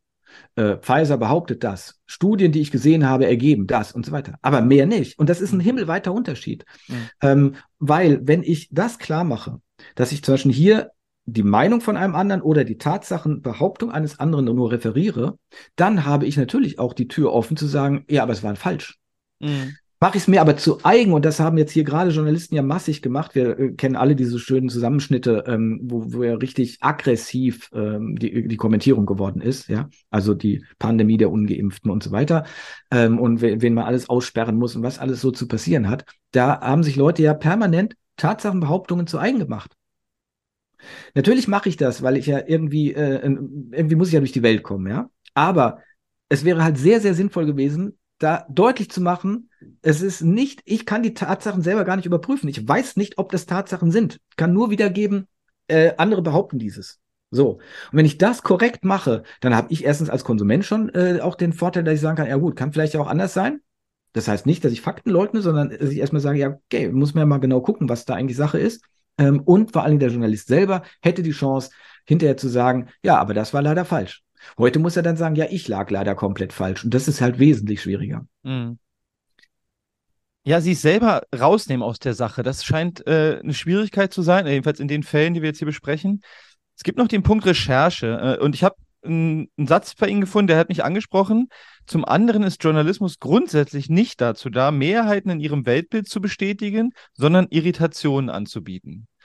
Das hat mich angesprochen, weil ich mag die Irritation. Mhm. Ähm, und jetzt stelle ich Ihnen natürlich eine Frage, die Sie nicht beantworten können aufgrund Ihrer Fallsammlung. Aber was, vielleicht haben Sie eine Vermutung, was war jetzt hier bei Corona so schwer? Was hat so schwer gemacht, einfach zu recherchieren und sich zu fragen, stimmt das so, wie es mir gesagt würde? Mhm. Und was sind vielleicht Beispiele, die auch in Ihrem Paper sind, wo Sie sagen, da war es so frappierend, wenn Ihnen da noch was kommt? Aber schon so eine Vermutungsfrage, war das jetzt einfach eine Trance, war das einfach eine Massenpsychose oder ja? Also ich glaube, die traurige Antwort ist, dass leider insgesamt wenig recherchiert wird. Mhm. Also ähm, ja, man macht es häufig sehr einfach und nimmt irgendwie einfach die Daten, die, die, die da sind und dann packt man noch ein bisschen Meinung drauf. Um äh, nochmal auf das aktuelle Beispiel zu kommen, weil ich mich damit gerade beschäftige, Polizeigewalt, da hat Herr Singelstein wieder eine Studie vorgelegt oder jetzt ein Buch, sagen wir mal, der beschäftigt sich ja schon lange damit. Was macht die Süddeutsche Zeitung in der Vorabberichterstattung dazu? Sie präsentiert ganz knapp ein paar Sachen daraus. Sie hat ja wahrscheinlich nur die, Vor äh, nur die Zusammenfassung gelesen, hatte ich jedenfalls den Eindruck, äh, paar Sachen dazu aus, äh, aus der Studie und stellt dem was gegenüber? Nicht eine andere Bewertung der Daten oder sonst wie? Nein, die Kommentierung äh, von der Polizeigewerkschaft, Herr Wendt, der sich dann immer äußern darf. Also das heißt, das, was man im Corona-Bereich äh, so weit von sich gewiesen hätte, wie es nur irgendwie geht, wird hier gemacht, weil es nämlich sonst eigentlich immer so gemacht wird. Ich nehme mir was, oh ja, da, da kommt irgendwas bei raus, ja, und daraus ergibt sich irgendwie zum Teil ungerechtfertigte Polizeigewalt. Ja, da brauchen wir doch irgendwie einen Widerspruch. Ach, da haben wir doch die Polizeigewerkschaft, da weiß doch jeder, was die erzählt. jeder von uns könnte die Texte von Herrn Wendt selber schreiben. Ähm, und schon ist die Sache fertig. So, was bitte soll daran die Orientierung sein? Natürlich kann es sein, dass die Studie zwischen Mängel hat oder so. Aber erstmal ging es doch darum, auseinanderzuklamüsern, was sind jetzt die Fakten ja, also wo liegt Polizeigewalt vor? Ungerechtfertigte Polizeigewalt? Können wir über die bitte sprechen? Und dann können wir über die Bewertung sprechen. Und naheliegend wäre es hier, andere Wissenschaftler zu fragen, also vielleicht andere Sozialwissenschaftler, das ist ja jetzt, kommt ja aus dem juristischen Bereich und so weiter. Kann man sich mit Methoden beschäftigen und so weiter. Ähm, und das unterbleibt. So. Also ich glaube, dass einfach erstmal grundsätzlich zu wenig recherchiert wird. Deswegen bin ich äh, fast seit Gründung in diesem Netzwerk Recherche drin, äh, einer Journalistenvereinigung, die sich eigentlich dem verschrieben hat, leider in Corona auch nicht gerade ein Leuchtturm war und das Thema auf den Jahrestagungen bislang auch nicht irgendwie größer gespielt hat. Ähm, das andere ist dann eben, ich glaube tatsächlich hier äh, gibt es eine gewisse Rechercheverweigerung, weil man schon ein Weltbild hat. Wir wissen das aus der Forschung, ähm, dass es in allen Kriegszeiten zum Beispiel so war. Also wo immer Krieg herrscht, äh, ist der Journalismus immer patriotisch, immer für das eigene und stellt eben nicht diese grundsätzlichen Fragen nach, äh, ne? was machen wir da eigentlich gerade und so weiter. Ähm, ja, und um ein Beispiel zu nennen, was ich auch recht eindrücklich fand, also wo die Rechercheverweigerung so auf der Hand lag, das war, man muss leider wieder Herrn Drosten nehmen, ähm, der getwittert hatte, äh, zitiere jetzt sinngemäß, äh, wer glaubt, dass äh, eine Infektion des Immunsystems ähm, ähm, trainiert? Trainiert, danke, das war's ja. Der muss auch glauben, dass ein Steak zu essen das Verdauungssystem trainiert. Und das wurde gefeiert. Also da ließen dann so die Überschriften äh, Drosten Zalé, Querdenker-Thesen und in diese Richtung ging das alles. So. Also, was, was macht man an so einer Stelle? Man recherchiert da mal kurz. Äh, zumal, Klammerbemerkung, Herr Drosten ja jetzt nicht der Immunologe ist, sondern ein Virologe. Das ist was anderes. Und ähm, dann reicht es einmal, ist egal, Ärztezeitung, irgendwas einzugeben, Immunsystem trainieren und dann kommen hunderte von Beiträgen. Dann kann ich natürlich auch mal in ein Fachmagazin gucken und dann werde ich und so weiter. Also ich könnte auch in ein Fachbuch gucken. Ähm, und dann werde ich feststellen, also irgendwas ist da ein bisschen komisch dran. Jetzt war es aber noch komischer hier an der Stelle, dass die Medien es geschafft haben, einzelne Medien haben es geschafft, zwei Tage vorher die gegenteilige Meldung zu bringen. Weil ein Schweizer Virologe, auch Virologe, ähm, wenn ich es richtig in Erinnerung habe jedenfalls, ähm, genau das Gegenteil gesagt hat, nämlich Geimpfte sollen auf die Maske verzichten, um ihr Immunsystem zu trainieren. So. Das sind ja wohl zwei Aussagen, die diametral gegeneinander stehen. Also er sagt, wir müssen es trainieren, ausgerechnet auch noch um Corona, und Drosten sagt, kann man gar nicht trainieren. Und was ist passiert? Ich habe den Schweizer Professor angefragt dazu. Es haben wie viele Journalisten bei ihm nachgefragt, um das zu klären? Null. Hm. Kein einziger. Es interessiert nicht. Man, die einen haben die eine Meldung stehen lassen und die andere und andere haben es geschafft, innerhalb einer Meldung so nach und nach nachzujustieren und immer mehr anderes und Widerspruch reinzubauen, sodass man hinterher denkt, was soll das Ganze jetzt? Also das Ergebnis muss doch heißen, einer von beiden erzählt doch Quatsch. Das geht doch gar nicht. Egal, machen wir einfach so. Wir, wir behandeln das eben wieder wie Meinungen. Das ist aber mit Verlaub keine Meinung. Also entweder trainiere ich oder ich trainiere nicht. Das ist eine Sache, die kann ich prüfen. Und äh, ja, man hätte das einfach nur recherchieren müssen. Aber da, wie man eben an solchen Überschriften merkt und ähm, braucht ja auch nur gucken, wer welche Tweets teilt und so weiter. Das ist ja heute leider, was heißt leider, für uns eigentlich dann gut, aber es ist ja vieles sehr transparent, weil die Emotionen von Journalisten natürlich auf Twitter und ähnlichen äh, Sachen äh, ziemlich deutlich werden dann. Also wo schlägt mein Herz und wo applaudiere ich und wo nicht und so weiter. Mhm. Also ganz banale Geschichte. Und ähm, wie gesagt, das Spannende fand ich halt einfach nur, niemand, also nach seiner Aussage, ich nehme ihm das einfach mal so ab, niemand hat nachgefragt. Ich habe auch keinen einzigen Artikel gefunden, der diesen Konflikt irgendwie probiert aufzulösen. Mhm. Also was soll das anderes sein als Rechercheverweigerung? Mhm. Ähm, wir verlassen vielleicht ein bisschen das Thema Corona. Auch in Ihrem Paper geht es zum Schluss nicht nur noch um Corona, weil für mich stellt sich die Frage, inwiefern und äh, set, also inwiefern setzt sich die Art der Berichterstattung bei Krieg und Thema äh, Klima und Krieg sind gerade so, würde ich sagen, große Themen in der Berichterstattung. Und ähm, die Frage, die ich mir stelle, weil ich sehe Parallelen, aber mich interessiert auch Ihre Einschätzung, inwiefern setzt sich eigentlich diese Art der Berichterstattung, die Sie jetzt beschrieben haben, anhand Ihrer Fallsammlung beim Thema Krieg und Klima fort? Mhm. Also die Einseitigkeit bei der, äh, beim Ukraine-Krieg, glaube ich, ist äh, auch sehr auffällig. Ähm, also auch da gibt es ja ganz enge Diskurskorridore, obwohl auch da Fragen sehr naheliegend waren und sind dann ja ausgerechnet natürlich Ex-Militärs äh, zum Beispiel, die solche Fragen stellen, nach dem Motto, was soll eigentlich das Ende von dem Ganzen sein? Mhm. Da sind wir wieder auch bei der Recherche, ja. Ähm, es, es reicht sozusagen hier zu sagen, wir sind pro Ukraine, Aggressor auf der anderen Seite, alles klar, da brauchen wir aber gar nicht drüber diskutieren, das spielt auch keine Rolle, sondern ich muss doch diese Fragen stellen. Und diese naheliegende Frage ist, wie soll das Ganze mal enden? So. Und äh, wenn man das mal versucht durchzuspielen, ähm, dann wird es einem vielleicht äh, mulmig. Mhm. Ja, also was, was soll das Ergebnis sein? Will man ganz Russland platt machen? Wie soll das gehen oder sonst irgendwie? Äh, wie sollen da jemals Menschen wieder miteinander leben können? Was, was soll das Ergebnis von dem Ganzen sein? Ähm, das Verschweigen von Dingen, also wir reden immer von Waffenlieferungen oder so weiter. Ich habe von Anfang an auch da gesagt, ne, Wirkung, Nebenwirkung und so weiter, können wir mal offen darüber reden, wie viele äh, Tote das ganze Projekt kosten soll. Ja, also für die Freiheit, für die Demokratie, für, ist mir egal, wie man das jetzt labelt, aber können wir darüber mal reden. So, was mhm. ist denn, mit was rechnen wir denn da? Das hätten wir von Anfang an machen müssen. Reden wir davon, dass da fliegen drei Raketen und dann sagt der Russe, oh, die schießen, wir gehen mal wieder nach Hause. Oder sagen wir, naja, so und so viel 100.000 Tote auf der Seite und wie viel auf der Seite und so weiter. Das klingt, äh, da heißt es immer, das ist zynisch oder so. Nee, mit Verlaub, das ist nicht zynisch. Das sollte ich mir Gedanken drüber machen. Und zumindest ich als winziger Teil des Souveräns würde darüber gerne was wissen, weil ansonsten muss ich es mir selber zusammenreimen und das kann ich ehrlich gesagt nicht gut. Ich habe davon keine Ahnung. Ich bin bis heute bekennender Kriegsdienstverweigerer, ähm, gehört zu den wenigen offensichtlich, die äh, nicht geläutert sind und äh, zur Erleuchtung gekommen sind, ähm, dass wir doch nur mit, mit Waffen eine schöne friedliche Welt schaffen können. Ähm, aber diese Positionen fehlen mir halt. Mhm. Ja. Und wir sehen es ja äh, bekanntermaßen im Bundeskabinett gibt es überhaupt nur einen, der bei der Bundeswehr war. Äh, und der war auch noch freiwillig da, nämlich Herr Lindner. Der war vorher ja Zivildienst, äh, weil er irgendwie Job machen wollte und dann ist er aber noch zum Bund gegangen. So, aber alle anderen sind ja doch äh, jetzt relativ begeistert von der Uniform. Also wir haben ja gerade äh, Herrn Özdemir wieder gesehen, äh, wie er da drin unterwegs war.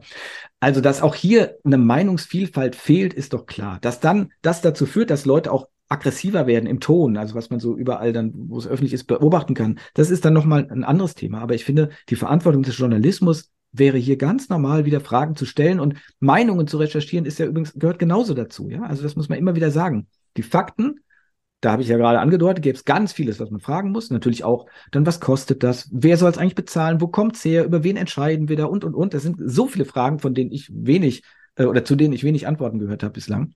Ähm, aber eben auch die Meinungen, die muss ich genauso recherchieren.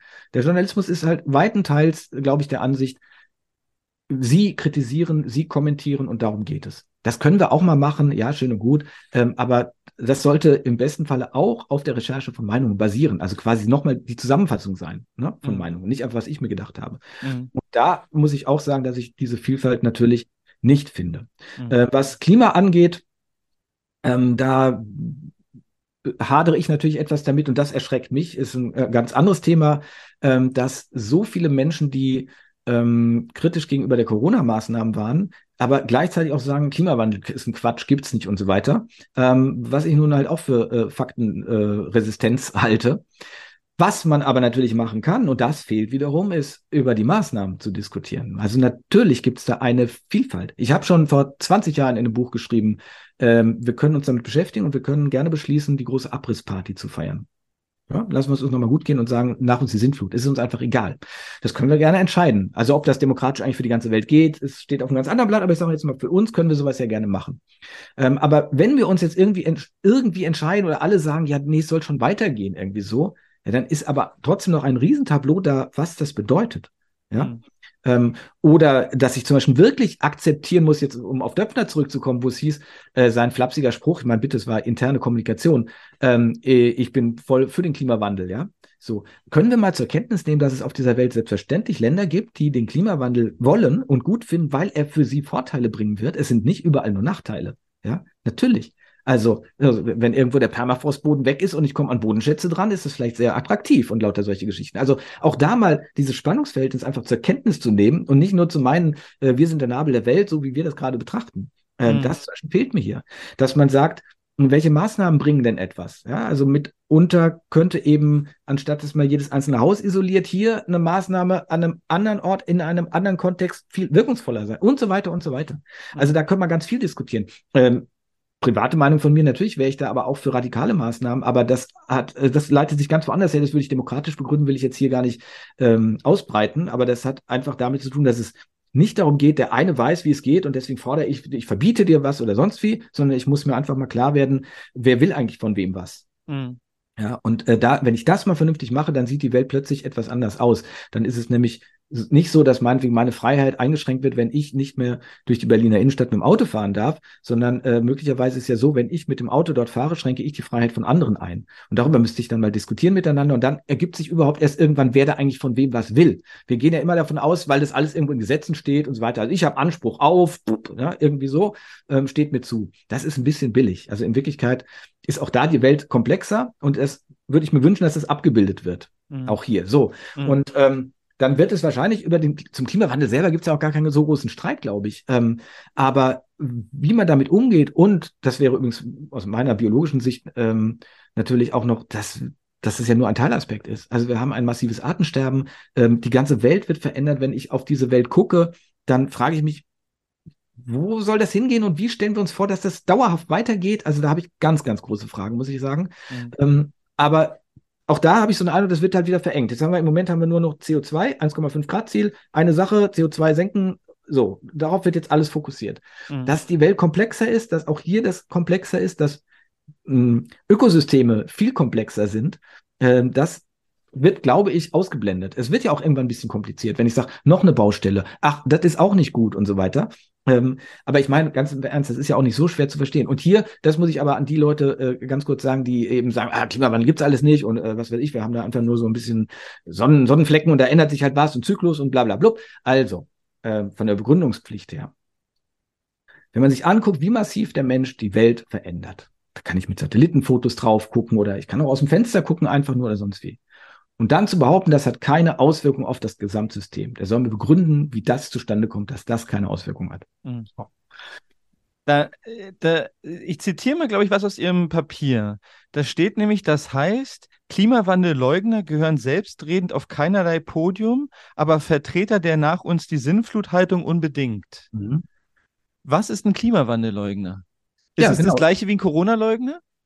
Äh, der Corona-Leugner, wenn es den gibt, ist es der, der sagt, es gibt kein Corona. Ja, dann ja. würde ich sagen, der ist ein Leugner, weil äh, ich würde Corona als Tatsache äh, annehmen. Also ich kann das Virus, äh, ist, auch da wieder muss ich sagen, das genau ist eine Tatsachenbehauptung von anderen, die ich übernehme. Ich habe das Virus selber nicht gesehen, ist auch mit dem Sehen so ein bisschen schwierig mit Viren, ähm, aber ich habe auch selber nicht den Nachweis erbracht und so weiter. Ich glaube allerdings an der Stelle den Tatsachenbehauptungen. Also, dass es das gibt. Hm. So. Ähm, deswegen ähm, würde ich sagen, dieses Coronavirus oder diese verschiedenen Mutanten davon gibt es. Und dass es eine Krankheit gibt, die dieses verursacht, ist für mich auch so wahnsinnig plausibel, äh, dass ich das auch so. Und wer jetzt sagt, das gibt's alles nicht, der ist ein Corona-Leugner. Mhm. Corona-Leugner ist nicht derjenige, der sagt, das ist alles nicht so schlimm. Und ist ein, Klimawandel, ist ein Klimawandelleugner, der jetzt sozusagen sagen würde. Klima verändert sich nicht. Äh, genau, also es gibt ja schon auch Wissenschaftler, also letztens gab es ja auch einen Aufruf von 1100 Wissenschaftler, die sagen, sie glauben nicht an eine Klimakrise in der, in der Dringlichkeit, wie jetzt vielleicht äh, die, ähm, ja, die führenden äh, Klimawissenschaftler in Deutschland oder Klimafolgenwissenschaftler. Also für mich ist jetzt die Frage, ob sie das, was sie im Corona-Journalismus ankreiden und kritisieren, ob sie selber auch bereit wären zu sagen, Für mich ist auch okay, wenn auf äh, einem Podium jemand steht, der sagt, wir haben keine Klimakrise. Natürlich, er sagt trotzdem, dass sich Klima wandelt, aber wir müssen klären, was ist der menschengemachte Einfluss. Und jemand, der sagt, der menschengemachte Einfluss ist 90 Prozent, 95 Prozent und dass die beiden sich wissenschaftlich ähm, begründet argumentieren, warum der eine es so sieht oder der andere? Oder würde sich jemand schon disqualifizieren als Klimawandelleugner, wenn er sagt, ich glaube, der menschengemachte Einfluss auf den Klimawandel ist unter 50 Prozent, unter 25 Prozent? Ja, es wird jetzt eine, eine Gratwanderung mit den Tatsachen und Meinungen dabei. Also ja. ich habe ja äh, da extra probiert, auch provozierend zu sagen, wer da definitiv hingehört. Also mhm. Leugnen von Tatsachen äh, brauchen wir nicht. Ja, das ist Realitätsverweigerung. Ähm, Tatsachenbehauptungen in Frage zu stellen, das ist wissenschaftliche Praxis, natürlich. Ja? Ähm, und das alles dann unter dem Vorbehalt ist, diese Klammerbemerkung können wir uns schenken. Also wenn wir plötzlich feststellen, da ist irgendwie, wir sind alle nur in einem Aquarium hier und ist alles in einer anderen Dimension, ja, äh, geschenkt. Brauchen wir für unsere Orientierung im Moment nicht, ist uns im Moment egal. So, ähm, bei dem, wie Sie es gerade formuliert haben, kamen ja schon verschiedene Sachen wieder zusammen. Also, ist nicht so schlimm, keine Klimakrise. Eine Krise ist eine Bewertung ist eine Meinung. Also brauche ich selbstverständlich verschiedene Meinungen. Natürlich kann ich die Meinung vertreten, auch zweieinhalb Grad mehr, drei Grad mehr ist super. Oder kriegen wir locker gewuppt oder ist mir egal wie. Natürlich kann ich diese Meinung vertreten. Äh, Wenn es darum geht, der menschengemachte oder der Anteil des Menschen an dem Ganzen beträgt Prozent X, ist es eine Tatsachenbehauptung. Da will ich dann halt für eine Klärung. Ähm, wenn das noch ungeklärt ist, dann muss man sagen, okay, dann müssen wir das weiter uns angucken. Und da kommen wir dann sehr ins Detail rein natürlich, ja. Ähm, und ich glaube, da ist auch häufig deswegen dann Dissens, weil auch da wieder Leute sich irgendwas rauspicken und so weiter. Aber wenn ich das systematisch mache, dann werde ich vielleicht feststellen, okay, das ist gesetzt. Also da sagen wir im Moment, das ist Kern unserer Erkenntnis, also sprich eine Tatsache. Dass es plötzlich anders sein könnte, weil wir es anders sehen, wie gesagt, äh, das müssen wir immer mitdenken. Ähm, also das, was hier immer vermischt wird, ist eben, ich brauche niemanden, der falsche Tatsachen behauptet. Dieses immer Beispiel Erde ist eine Scheibe oder so weiter, ist halt keine Meinung. So, mhm. das ist eine Tatsachenbehauptung, wo ich dann sage, ja, also den Beweis möchte ich jetzt von dir sehen und das, ich habe das ja auch immer für Witz gehalten, aber nachdem ich dann irgendwie so festgestellt habe, gibt wirklich Leute, die da äh, Geld und sogar dann ihr Leben äh, investieren, um festzustellen oder um zu beweisen, dass die Erde eine Scheibe ist und so weiter. Okay, soll jeder machen, was er lustig ist. Ähm, aber also ganz im Ernst, so kommen wir halt in der gesellschaftlichen Verständigung dann gar nicht mehr weiter. Also ich muss schon irgendwie sagen, können wir uns noch darauf einigen, was, was Tatsachen sind und wo das Pathologische beginnt.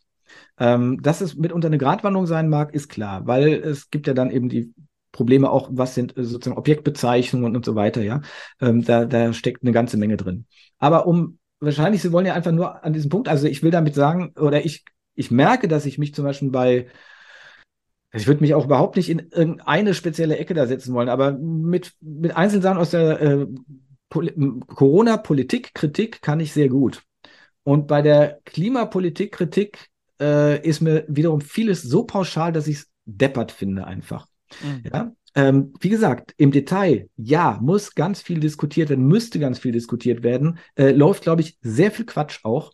Ähm, und um das aber bewerten zu können, müssten wir halt dann auch wieder erstmal die Tatsachen alle schaffen. Also mhm. wenn wir sowas angehen wie ähm, Häuser werden alle isoliert, dann muss ich gucken, okay, was bedeutet das eigentlich im, unterm Strich, ja? Ähm, wie viel Belastung macht denn dieses ganze äh, isolieren? Und was macht denn der Abbau von äh, Edelmetallen, die wir brauchen? Und, und, und, und, und. All dieses. Das, das brauche ich alles für eine Bewertung. Nicht einfach nur sagen, ja, weniger Energieverbrauch klingt gut, bin ich dafür, irgendwie so. Ne? so. Mhm. Da fehlt mir in der Tat die Vielfalt.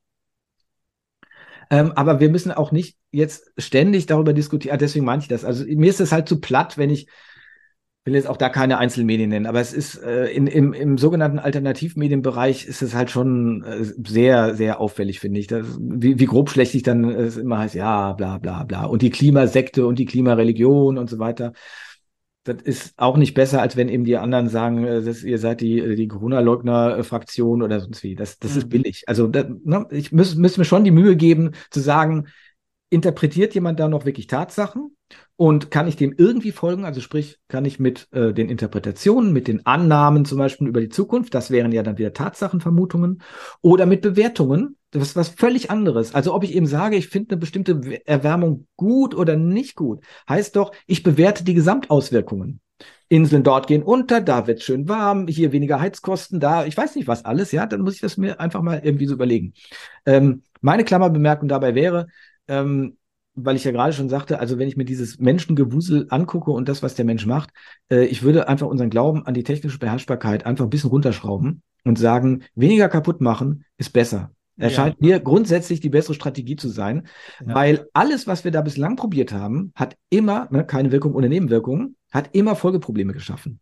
Und ich sehe nicht, dass das aktuell aufhört. Ja. Also wir stellen Windräder hin, um regenerative Energie zu haben, schön und gut. Jetzt stellen wir dann plötzlich fest, ach, wir erwärmen aber da unten die, äh, den, den Boden, weil wir Luftschichten verwöhnen und so weiter. Strömungen verändern sich. Also natürlich hängt da vieles dran. Wiederum, wie könnte man auf die Idee kommen zu glauben, es hat keine Auswirkungen? Man kann sagen, ich nehme an, die sind aber so gering, dass ich das jetzt vernachlässige. Mhm. Aber ähm, ich, ja, ich muss, ich muss darüber nachdenken. Das gehört dazu. Und wir wollen ja eigentlich über den Journalismus reden und nicht über die Politik dazu. Auch da gehört es eben dazu, Fragen zu stellen. Und ähm, ich höre mir meinetwegen äh, bislang noch, manchmal ist es schon ein bisschen schwer erträglich, äh, da wöchentlich das Klima-Update äh, an von Klimareporter und Taz. Und ähm, weil es immer schön kurz ist, man kriegt schon mit, was so in der Politik läuft, aber es läuft halt in einer sehr massiven Einseitigkeit das Ganze, dass es mich auch schon manchmal schmerzt, muss mhm. ich sagen. Also, und zwar nicht, weil es meiner Überzeugung widerspricht, sondern weil ich sage, Leute, aber die naheliegendste Frage, die jetzt da kommt, stellt ihr nicht. Mhm. So, weil ihr seid gerade damit so zufrieden. Mhm. So, weil es euch ins Narrativ passt. Also meinetwegen, es soll jetzt eine Karte für Klimaflüchtlinge geben, das finden sie natürlich gut und deswegen ist es schön.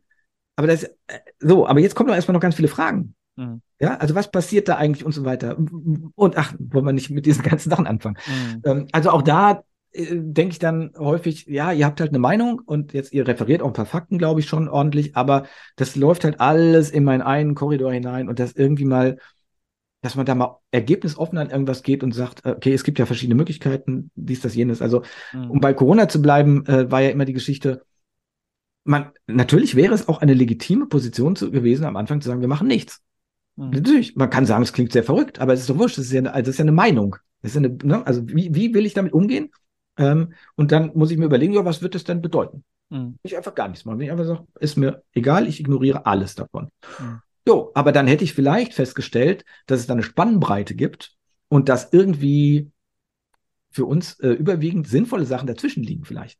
Mhm. Oder dass wir unterschiedlich reagieren müssen. Das, was zum Beispiel der Journalismus ja äh, von vornherein als Flickenteppich dann gebrandmarkt hat eigentlich absurd. Also das Demokratischste schlechthin, dass man vor Ort entscheidet, was man eigentlich braucht.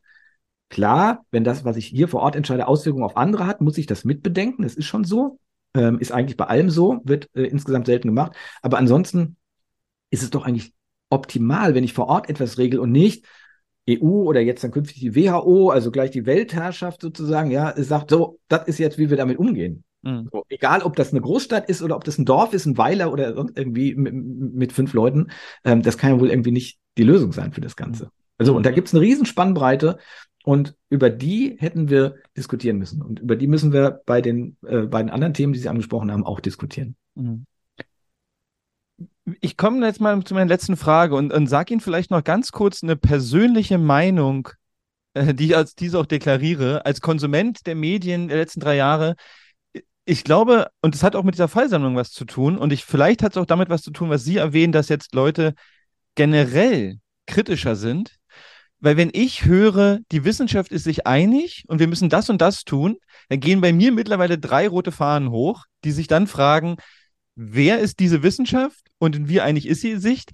Und vielleicht ist das einfach ein Symptom, eine Konsequenz von ähm, einer verfehlten oder vielleicht einfach qualitativ ja, teilweise mangelhaften, was wir jetzt besprochen haben, Journalismusarbeit, die natürlich bei den Leuten Spuren hinterlässt. Und die werden sie auch auf neue Themen äh, wieder projizieren oder anwenden ne, oder sich wiederholt fühlen. Und ich daher das, ich denke, das ist was, was sich die Journalisten auch angucken müssen. Das ist ein Schaden, der entstanden ist, das ist wie Schaden, der im Gesundheitswesen entstanden ist, Vertrauensschaden. Und das ist jetzt nicht repräsentativ, aber es ist einfach, was für mich geschehen ist, dass ich immer kritischer geworden bin, aha, der Mainstream erzählt mir, die Wissenschaft ist sich einig. Dann weiß ich sofort, jetzt muss ich mal kurz recherchieren gehen, ob das stimmt oder nicht. Wenn ich gut bin, bleibe ich offen, dass es stimmen kann oder nicht stimmen kann. Und bin ich in so einer Rebellion, es kann nicht stimmen, ja, das, da bin ich auch nicht mehr offen. Aber das ist einfach noch so eine, äh, meine persönliche Sensibilisierung, die jetzt stattgefunden hat, ähm, die ich noch mitteilen wollte. Und für mich wäre es jetzt noch spannend zum Abschluss unser, unseres Gesprächs, wir haben ja jetzt eigentlich ähm, einige Baustellen besucht, dieses Journalismus, anhand von Fallsammlungen. Und es gab ja auch schon vor Corona, ich habe ja auch recherchiert, einfach im Journalismus Schwierigkeiten, Qualität zu generieren, aufgrund verschiedenster, also ähm, prekäre Arbeitssituationen, ja, äh, ist nur ein Beispiel. Wenn jetzt diese Aufarbeitung hier stattfindet und wir merken, ha, da waren wirklich systematisch Sachen, die haben Fehler hervorgerufen oder Fehler ermöglicht. Was sind Änderungsvorschläge? Was ist systematisch veränderbar, ähm, was zum Beispiel für kommende Krisen, kommende Berichterstattung, Meinungsvielfalt, alles, was wir hatten, ähm, Vollständigkeit, Richtigkeit, ähm, darüber werden Sie schon Gedanken gemacht haben, nehme ich mal an. Was, was müsste man installieren? Also eigentlich haben wir ja alles dafür, denn ähm, unter anderem der oder wesentlich der öffentlich-rechtliche Rundfunk sollte genau das leisten können. Denn was Sie äh, äh, angeführt haben, sind ja nicht nur die prekären Arbeitsverhältnisse, sondern es ist eben genau das, was ich vorhin mit Nachrichtenwert meinte. Äh, die privaten Medien, die eben Geld generieren müssen durch ihre Produkte, die müssen sich natürlich ganz anders am Markt orientieren. Und das wissen wir, glaube ich, aus allen Zusammenhängen. Das führt nicht zu Qualität. Mhm. Ähm, das, oder nur in Nischenprodukten dann eben. Ja, also der meistverkaufte Hamburger der Welt ist nicht der beste Hamburger der Welt. So, das liegt irgendwie relativ nahe, dass die Sachen so nicht zusammenpassen. Das heißt, ähm, eigentlich ist unsere Struktur dafür optimal aufgestellt, auch finanziell perfekt. Ähm, was halt fehlt, ist äh, der richtige Arbeitsethos dabei. Und da weiß ich nicht, wie man das hinbekommen soll, weil wir haben so viele Ausbildungsstätten und, und, und, und, und. Ähm, ich würde mir ich kann mir eigentlich nur vorstellen, dass wir wirklich über den Medienjournalismus und die eigene Kritik da dran gehen und irgendwie lernen, was ist falsch. Ähm, ich will mich da ja auch überhaupt nicht über irgendwas drüber stellen. Ähm, ich habe eingeladen dazu, mich zu kritisieren, mein Paper zu kritisieren, ähm, meine Einordnung zu kritisieren und so weiter. Zu sagen, das sehe ich anders oder das hast du auch falsch gemacht oder so. Ja, aber wenn das nicht passiert, dann komme auch ich da nicht weiter. Ähm, also so, das würde ich mir wünschen. Äh, und dann jetzt weitergesprochen, ähm, natürlich würde auch ich mir eine Reform des öffentlich-rechtlichen Rundfunks wünschen und äh, würde das einfach, wie, wie das eigentlich in vielen Ländern schon passiert, ähm, über so einen allgemeinen äh, gemeinnützigen Journalismus sprechen wollen oder eine journalistische Grundversorgung oder so. Also weg von dem, das ist ja alles eine gewachsene Struktur, die wir da haben, ja, die heute eben ähm, auch für die Unterhaltung zuständig ist und für alles Mögliche. Ähm, dass wir sagen, äh, das könnte man ganz anders auch aufstellen. Wir als Gesellschaft müssen uns überlegen, was wollen wir, was brauchen wir. Und da kann ich mir vielfältig vorstellen, wie man sich da auch um Förderungen bewirbt oder äh, dass auch da ausgelost wird. Bin ein großer Fan äh, von aleatorischen Verfahren, ja. Also, dass sie Themen in einen Lospot geben können und dass dann auch das Los entscheidet und sagt, genau dieses Thema wird jetzt mal genommen, damit eben nicht ein Dauerbias irgendwie drin ist, weil die Redaktion das immer äh, gerade nicht haben will und so weiter. Ähm, warum darf das eigentlich nur für den Rundfunk gelten? Warum darf das nicht auch für andere Medienformen gelten? Also im Moment ist ja die Form dann, dass der öffentlich-rechtliche immer weiter wächst, sprich in Social Media hinein und so weiter. Ähm, wenn wir andere Medien noch brauchen, dann könnte man auch die davon versorgen. Da kann es Kooperationen geben, gibt es ja auch übrigens zum Teil schon und so weiter. Also eigentlich wäre die Struktur dafür vorhanden. Da äh, glaube ich, wären wir eigentlich gut aufgestellt. Es kann im Moment wirklich nur an unserem journalistischen Selbstverständnis liegen und möglicherweise auch, aber das klingt halt immer ganz überheblich am Handwerkszeug. Also, dass halt Leute wirklich gar nicht merken, dass die Sachen falsch sind. Also, wenn ich da nachgefragt habe, habe ich regelmäßig keine Antwort bekommen. Ähm, Sie schreiben in Ihrem Artikel von Corona-Leugnern, wo, an was haben Sie die festgemacht oder so? Keine Antwort. Und ich denke, ja, aber ihr behauptet doch da gerade etwas. So, dann, äh, so, aber wenn euch das alles egal ist, dann ist es auch ganz schwer, über Qualität zu diskutieren. Ja, nach dem Motto, irgendwie muss ich die ja benennen. Das habe ich auch schon vor Ewigkeiten diskutiert mit äh, Lokaljournalisten, die immer vom Gemeindeparlament oder so reden. Und ich gesagt habe, aber euch ist schon klar, es ist kein Parlament. Und das hat, das hat Auswirkungen, dass das kein Parlament ist, so ein Gemeinderat. Ja, wie soll man es denn dann nennen? Ja, vielleicht so, wie es heißt, Gemeinderat oder Stadtverordnetenversammlung oder so. Nee, nee, das heißt halt Parlament. Mhm. So. Ähm, ja, es ist halt leider vieles egal. Ja, aber wenn ich zum Beispiel auch da wieder, wenn ich das nicht zur Kenntnis nehme, dann dann, dann hängen da viele Folgeprobleme dran. Also, ne, Parlament hat andere Befugnisse. Ein, ein, Gemeinderat kann keine Gesetze machen, zum Beispiel. So. Aber ist es denn, äh, also jetzt nehmen wir mal Corona. Ich denke immer daran, vielleicht braucht es so eine Art Persönlichkeitsentwicklung, um neben dem Handwerk, mhm. was ich habe, in einer brenzlichen Situation genügend, weiß ich nicht, ich weiß es nicht, Selbstwert, Selbstvertrauen, ich weiß, was irgendwas bräuchte, ist Qualitäten, die, die sind vom Handwerk unabhängig, mhm. ähm, um zu sagen, auch wenn jetzt gerade 90 Prozent der Leute das schreiben und das schreien, bleibe ich dabei, dass ich erst recherchiere, nachfrage und eine Gegenmeinung einhalte. Also sind es nicht, das sind doch eher soziale Aspekte, persönliche Aspekte, die, die mir dann überhaupt erst ermöglichen, mein Handwerk zu nutzen, weil die anderen mhm. lassen ihr Handwerk in der, in der Ecke und fahren los und sagen, nee, wir müssen aber ja, in die Richtung. Und jetzt ist die Frage, wie würde man Persönlichkeiten, äh, Persönlichkeitsentwicklung ermöglichen, dass Journalisten in brenzlichen Situationen, also im Gefecht sozusagen, ja dann sagen, stopp Leute, ich weiß, alle, alle wollen in diese Richtung rennen. Also es ist eine ganz klassische Sache in der Erste Hilfe, wo ich arbeite, draußen im Wald, ist es ein Fehler, wenn der Erste-Hilfe-Mensch einfach nur zum, zum Patienten rennt und alles andere vergisst, weil dann bringt er sich selber in Gefahr und den zu rettenden. Das heißt mhm. also, ich muss auch meine Emotionen runterhalten und sagen, okay, ich will eigentlich dahin rennen, der hat irgendwie eine, der blutet, aber meine professionelle Ausbildung verbietet mir auch, dahin zu rennen, weil ich muss erstmal gucken, ist hier noch irgendwo eine Gefahr? Mhm. Und für mir scheint so, als bräuchte man eher so eine Qualitäten, weil das Handwerk wäre da, aber auf das wurde ja nicht zugegriffen. Mhm. Ja, also ich habe das ja Erkenntnisinteresse genannt oder das, was ich dann diagnostiziere, Erkenntnisdesinteresse. Ehrlich gesagt packe ich das auch unter Handwerk, weil ich verlange gar nicht, dass die Leute sich persönlich dafür interessieren. Schön, wenn man immer nur die, die Themen bearbeitet, die einen wahnsinnig äh, persönlich interessieren, aber das sollte wahrscheinlich nicht der oder ist vermutlich nicht der Standard. Ähm, nein, ich sollte journalistisches Interesse haben. Ähm, und das heißt, ich gehe unvoreingenommen an eine Sache ran und ich bin bereit, äh, also natürlich kann ich eine Arbeitshypothese haben, jeder hat ein Bild von irgendwas, da brauchen wir uns ja nicht irgendwie äh, realitätsfremder zu machen, ja, als wir äh, sind. Aber ich bin bereit, mich vom Gegenteil meiner Annahmen überzeugen zu lassen. Ich bin bereit, zu jemandem zu gehen, den ich für ein Arschloch halte und hinterher zu sagen, oh, war eigentlich ganz nett. Und ich muss mich dafür nicht schämen, sondern äh, ich hatte halt ein Gefühl, kann ich nicht ändern, aber ich bin trotzdem offen darauf hingegangen. Und es kann auch umgekehrt natürlich dann sein, ja. So. Ähm, und ich glaube, das, also ich würde sagen, das gehört mit zum Handwerkszeug und mhm. wahrscheinlich muss man das auch mit trainieren. Ähm, Mechanismen in den Redaktionen, das habe ich ja vorhin schon angedeutet, bei Meinungsvielfalt. Ich glaube, damit geht's los. Ähm, also zum Beispiel haben die meisten Redaktionen arbeiten viel mit Freien. Ähm, da, deswegen habe ich gerade das mit dem Losen auch da gesagt. Ähm, ich würde mir schon wünschen, dass man da einfach nicht immer nur so in seinem Tümpel ist, sondern dann sagt, okay, wenn das Leute sind, mit denen wir auch zusammenarbeiten, dann ähm, dürfen die auch mal, dann dürfen auch die mal den Kommentar schreiben oder dann berichten die mal aus einer Lebenswirklichkeit, die wir hier gerade gar nicht so da, äh, äh, drin haben. Weil natürlich haben wir, das ist ja in jeder Gruppe so, solche Angleichungsprozesse. Und das ist in so einer Redaktion. Ich meine, es ist auch sehr auffällig. Ähm, ich war jetzt gerade bei RTL West. Ähm, also die, die Redaktion dort ähm, vermittelt natürlich einen etwas anderen Eindruck als vielleicht manche andere Redaktion jetzt rund um dieses Corona-Thema, will ich nur sagen, ja. Ja, aber das kommt ja nicht von ungefähr, sondern es kommt davon, dass es da natürlich, wie soll ich sagen, eine, eine Stimmung gibt, eine bestimmte. Mhm. Und der passt man sich auch an, weil mhm. ansonsten geht man vielleicht auch wieder oder so, ja.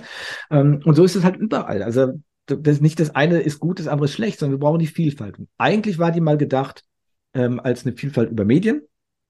Also, weil wir müssen ja uns immer klar machen, die Medien sind ja nicht als die großen Orientierungsgeber entstanden, sondern die sind entstanden aus einer äh, Parteipresse und einer konfessionellen Presse. Also die hat schon immer, äh, hatten die schon immer Anliegen. Und deswegen haben wir bis heute in den Medien äh, eben dieses Verlegerprinzip. Ähm, also das heißt, ähm, es gibt den Tendenzschutz, ja, im Betriebsverfassungsgesetz, das, wo es jetzt hier hieß, ne, bei, bei Döpfner, also was für ein Skandal, dass der äh, Verleger da irgendwie eine bestimmte Richtung will, ja, mit Verlaub, das ist, das ist gesetzliche Grundlage. Dafür betreiben viele äh, diese Sachen, weil sie halt äh, für eine bestimmte grundsätzliche Richtung sind, ja. Äh, dass sie nicht ins Tagesgeschäft eingreifen sollen, steht auf einem anderen Blatt. Aber natürlich, ich kann übrigens bei Springer zum Beispiel, bin ich verpflichtet, pro Israel zu sein und so weiter. Ja, das, so, da, das kann ich mir vorher überlegen, ob ich darauf Lust habe oder ob ich keine Lust darauf habe.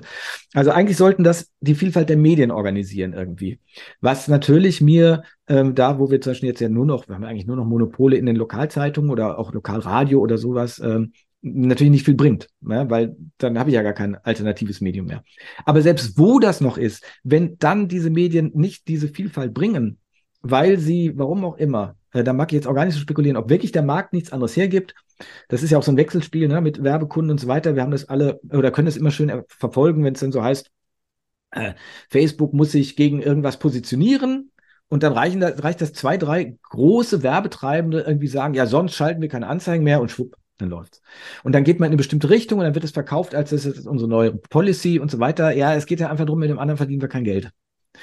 So, und ähm, das, das sind halt dann so diese Marktgesetze dabei, ja. Und wenn da, ich da bin ich jetzt nicht der Richtige dafür, darüber zu spekulieren, aber wenn da vielleicht einfach nicht mehr genug Anreiz ist, weil natürlich, meine Grundhypothese wäre schon, alles, was wir da heute machen mit Parteienzirkus und so weiter, ist ja völlig antiquiert. Also es gab mal eine, eine klare Notwendigkeit dafür, ja, weil es gab halt Arbeiter, äh, und so weiter. Und es gab klare Stände sozusagen oder Klassen und wo man gesagt hat, wir wollen etwas, wir wollen alle gemeinsam etwas, dann den Aufstieg und so weiter, das ließ sich relativ gut organisieren. Aber heute, mit Verlaub, ja, also wo, wo bleibt das dann noch? Also von daher, fehlt, fehlt einfach vielleicht auch vom Grundsetting her schon, dass wir da einfach diese verschiedenen Kampfblätter, sag ich mal, haben, äh, die sich dann deutlich unterscheiden. Und deswegen nähert sich das alles immer mehr an und wir haben eben so diese berühmte große Mitte da irgendwie so.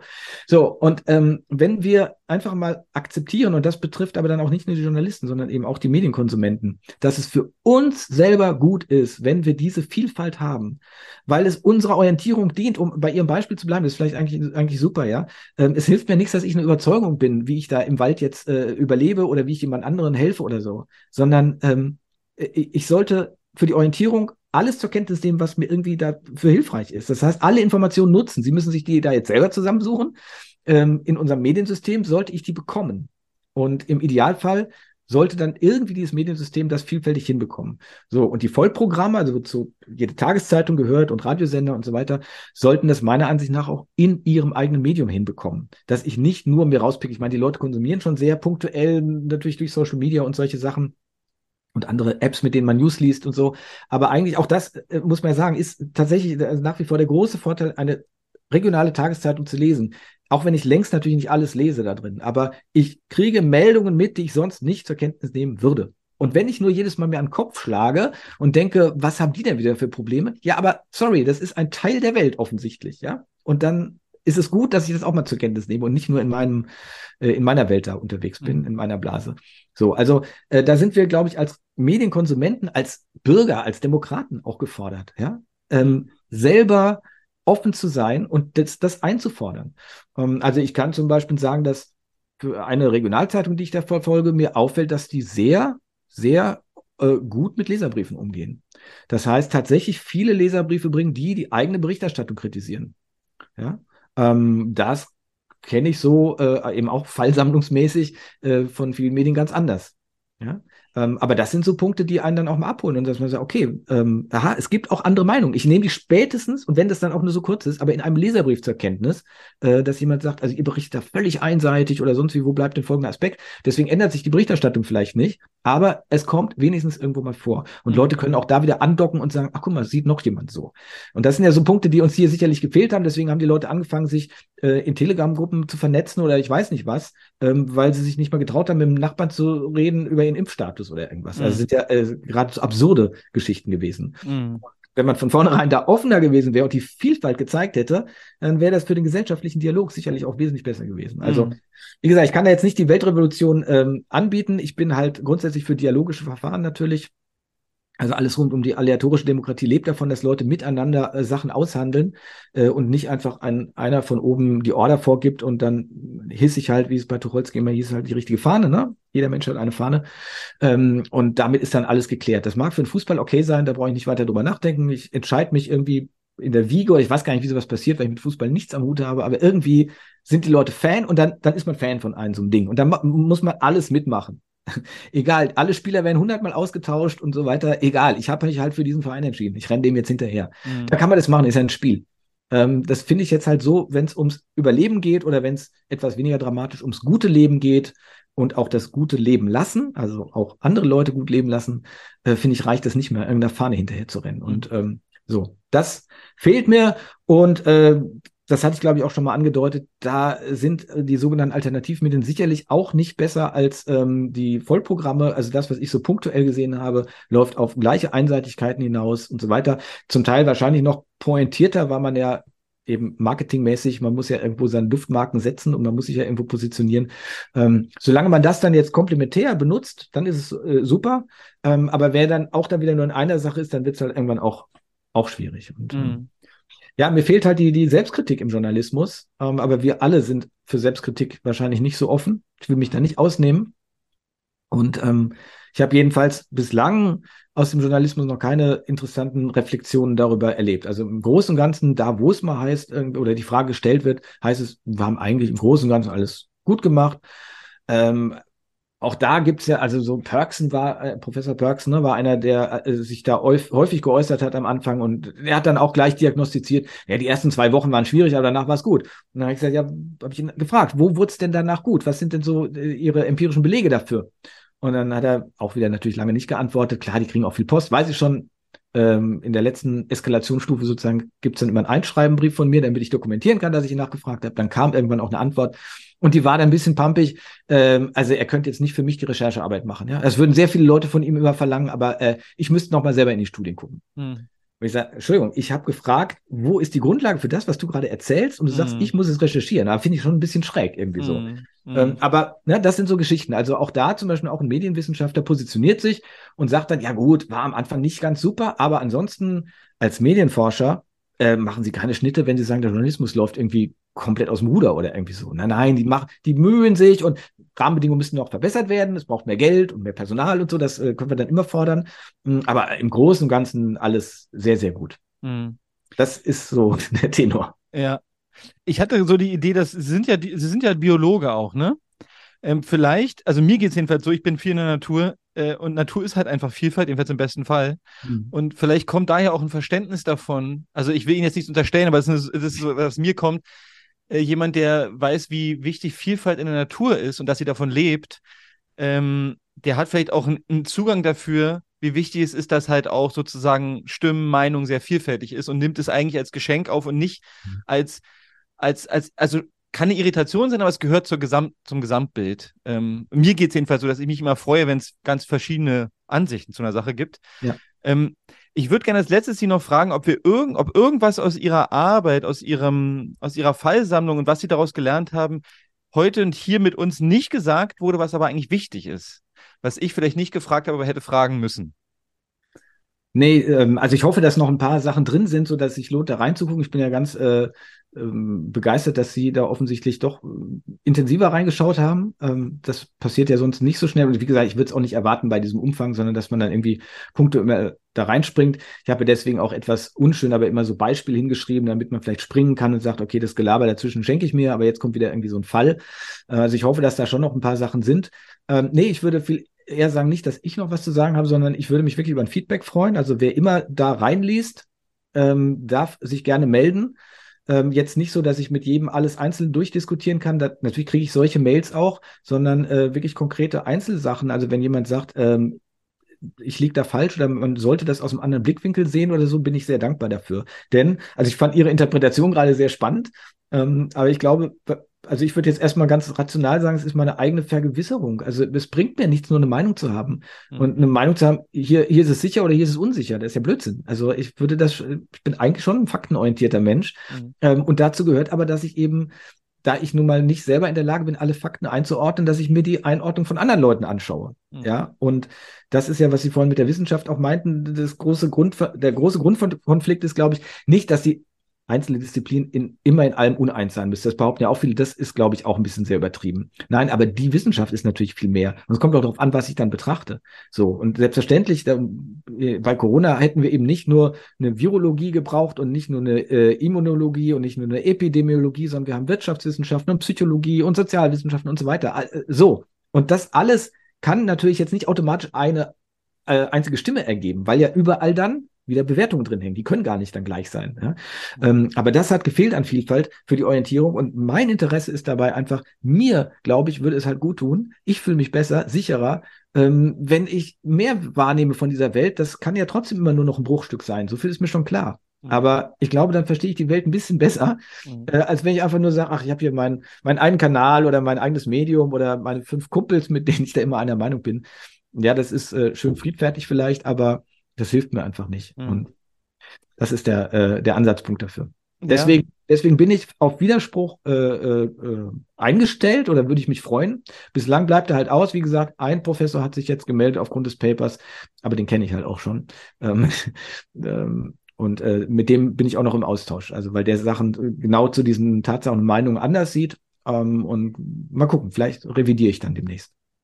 Also das Gespräch, was wir hier führen, soll auch genau dem dienen. Also ich werde auch unter dieses Video den Link zu dem Download zu Ihrem Paper äh, tun. Ähm, ich fand es unglaublich wertvoll. Also das ist für mich ein Dokument, was auf jeden Fall zu dieser Zeit gehört, weil ich kenne sonst niemanden mit so einer Fallsammlung, oder ich kenne so eine Fallsammlung nicht, vor allem nicht so eine gut mit Quellen ähm, ausgestattete. Und ähm, kann also auch nur empfehlen, sich in Ruhe zu, durchzulesen, was, das, was da steht.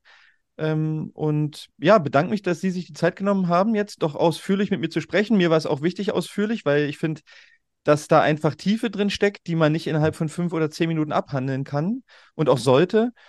Genau, und ich danke für also die Antworten, fürs Gespräch, für die Offenheit zur Diskussion und ähm, kann dem Zuschauer nur empfehlen, da reinzuschauen und bin dann gespannt, ob dadurch Feedback entsteht oder eine Diskussion entsteht, weil mein Anliegen, hatte ich auch im Vorgespräch gesagt, ist ja eigentlich, dass, dass es darum geht, herauszufinden, was wäre hilfreich für kommende Zeiten, um Meinungsvielfalt, Informiertheit, Orientierung zu ermöglichen, weil schlussendlich geht es darum, dass wir irgendwie zusammenleben wollen, alle, also ich jedenfalls.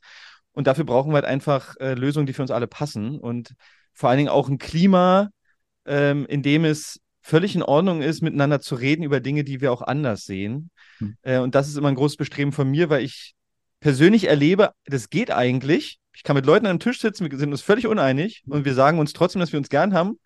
Ähm, und ich glaube, dass die Medien manchmal bewusst oder unbewusst ein Klima erschaffen, wo das eher schwieriger wird. Mhm. Und bin deshalb ein Fan davon, wenn wir auch durch Medien und Gespräche oder ich jedenfalls ein bisschen dazu inspirieren kann, wir können Dinge völlig anders sehen und uns immer noch als Menschen sehen und uns äh, schätzen, ja, äh, irgendwie Artikel 1 des Grundgesetzes. Genau, und Super. Da, daher danke ich Ihnen für die Zeit und vielleicht danke, auf ein weiteres danke, Mal. Ich danke auch dafür und ich denke, es ist ja auch deutlich geworden, dass wir wahrscheinlich auch nicht in allen Punkten einer Meinung sind. Äh, und ich fand, äh, wir haben uns trotzdem sehr gut unterhalten. Ähm, danke Ihnen für die gute Vorbereitung ähm, mhm. dafür und ja, bin gespannt, ob es dann äh, Feedback gibt. Mhm. Auf Spurensuche nach Natürlichkeit. Ein Blog von Bastian Barocker. Liebe Zuhörer, sollte Ihnen dieser Podcast wertvoll erscheinen, freue ich mich über Spenden. Nur mit finanzieller Unterstützung kann ich weiterhin Veröffentlichungen ermöglichen.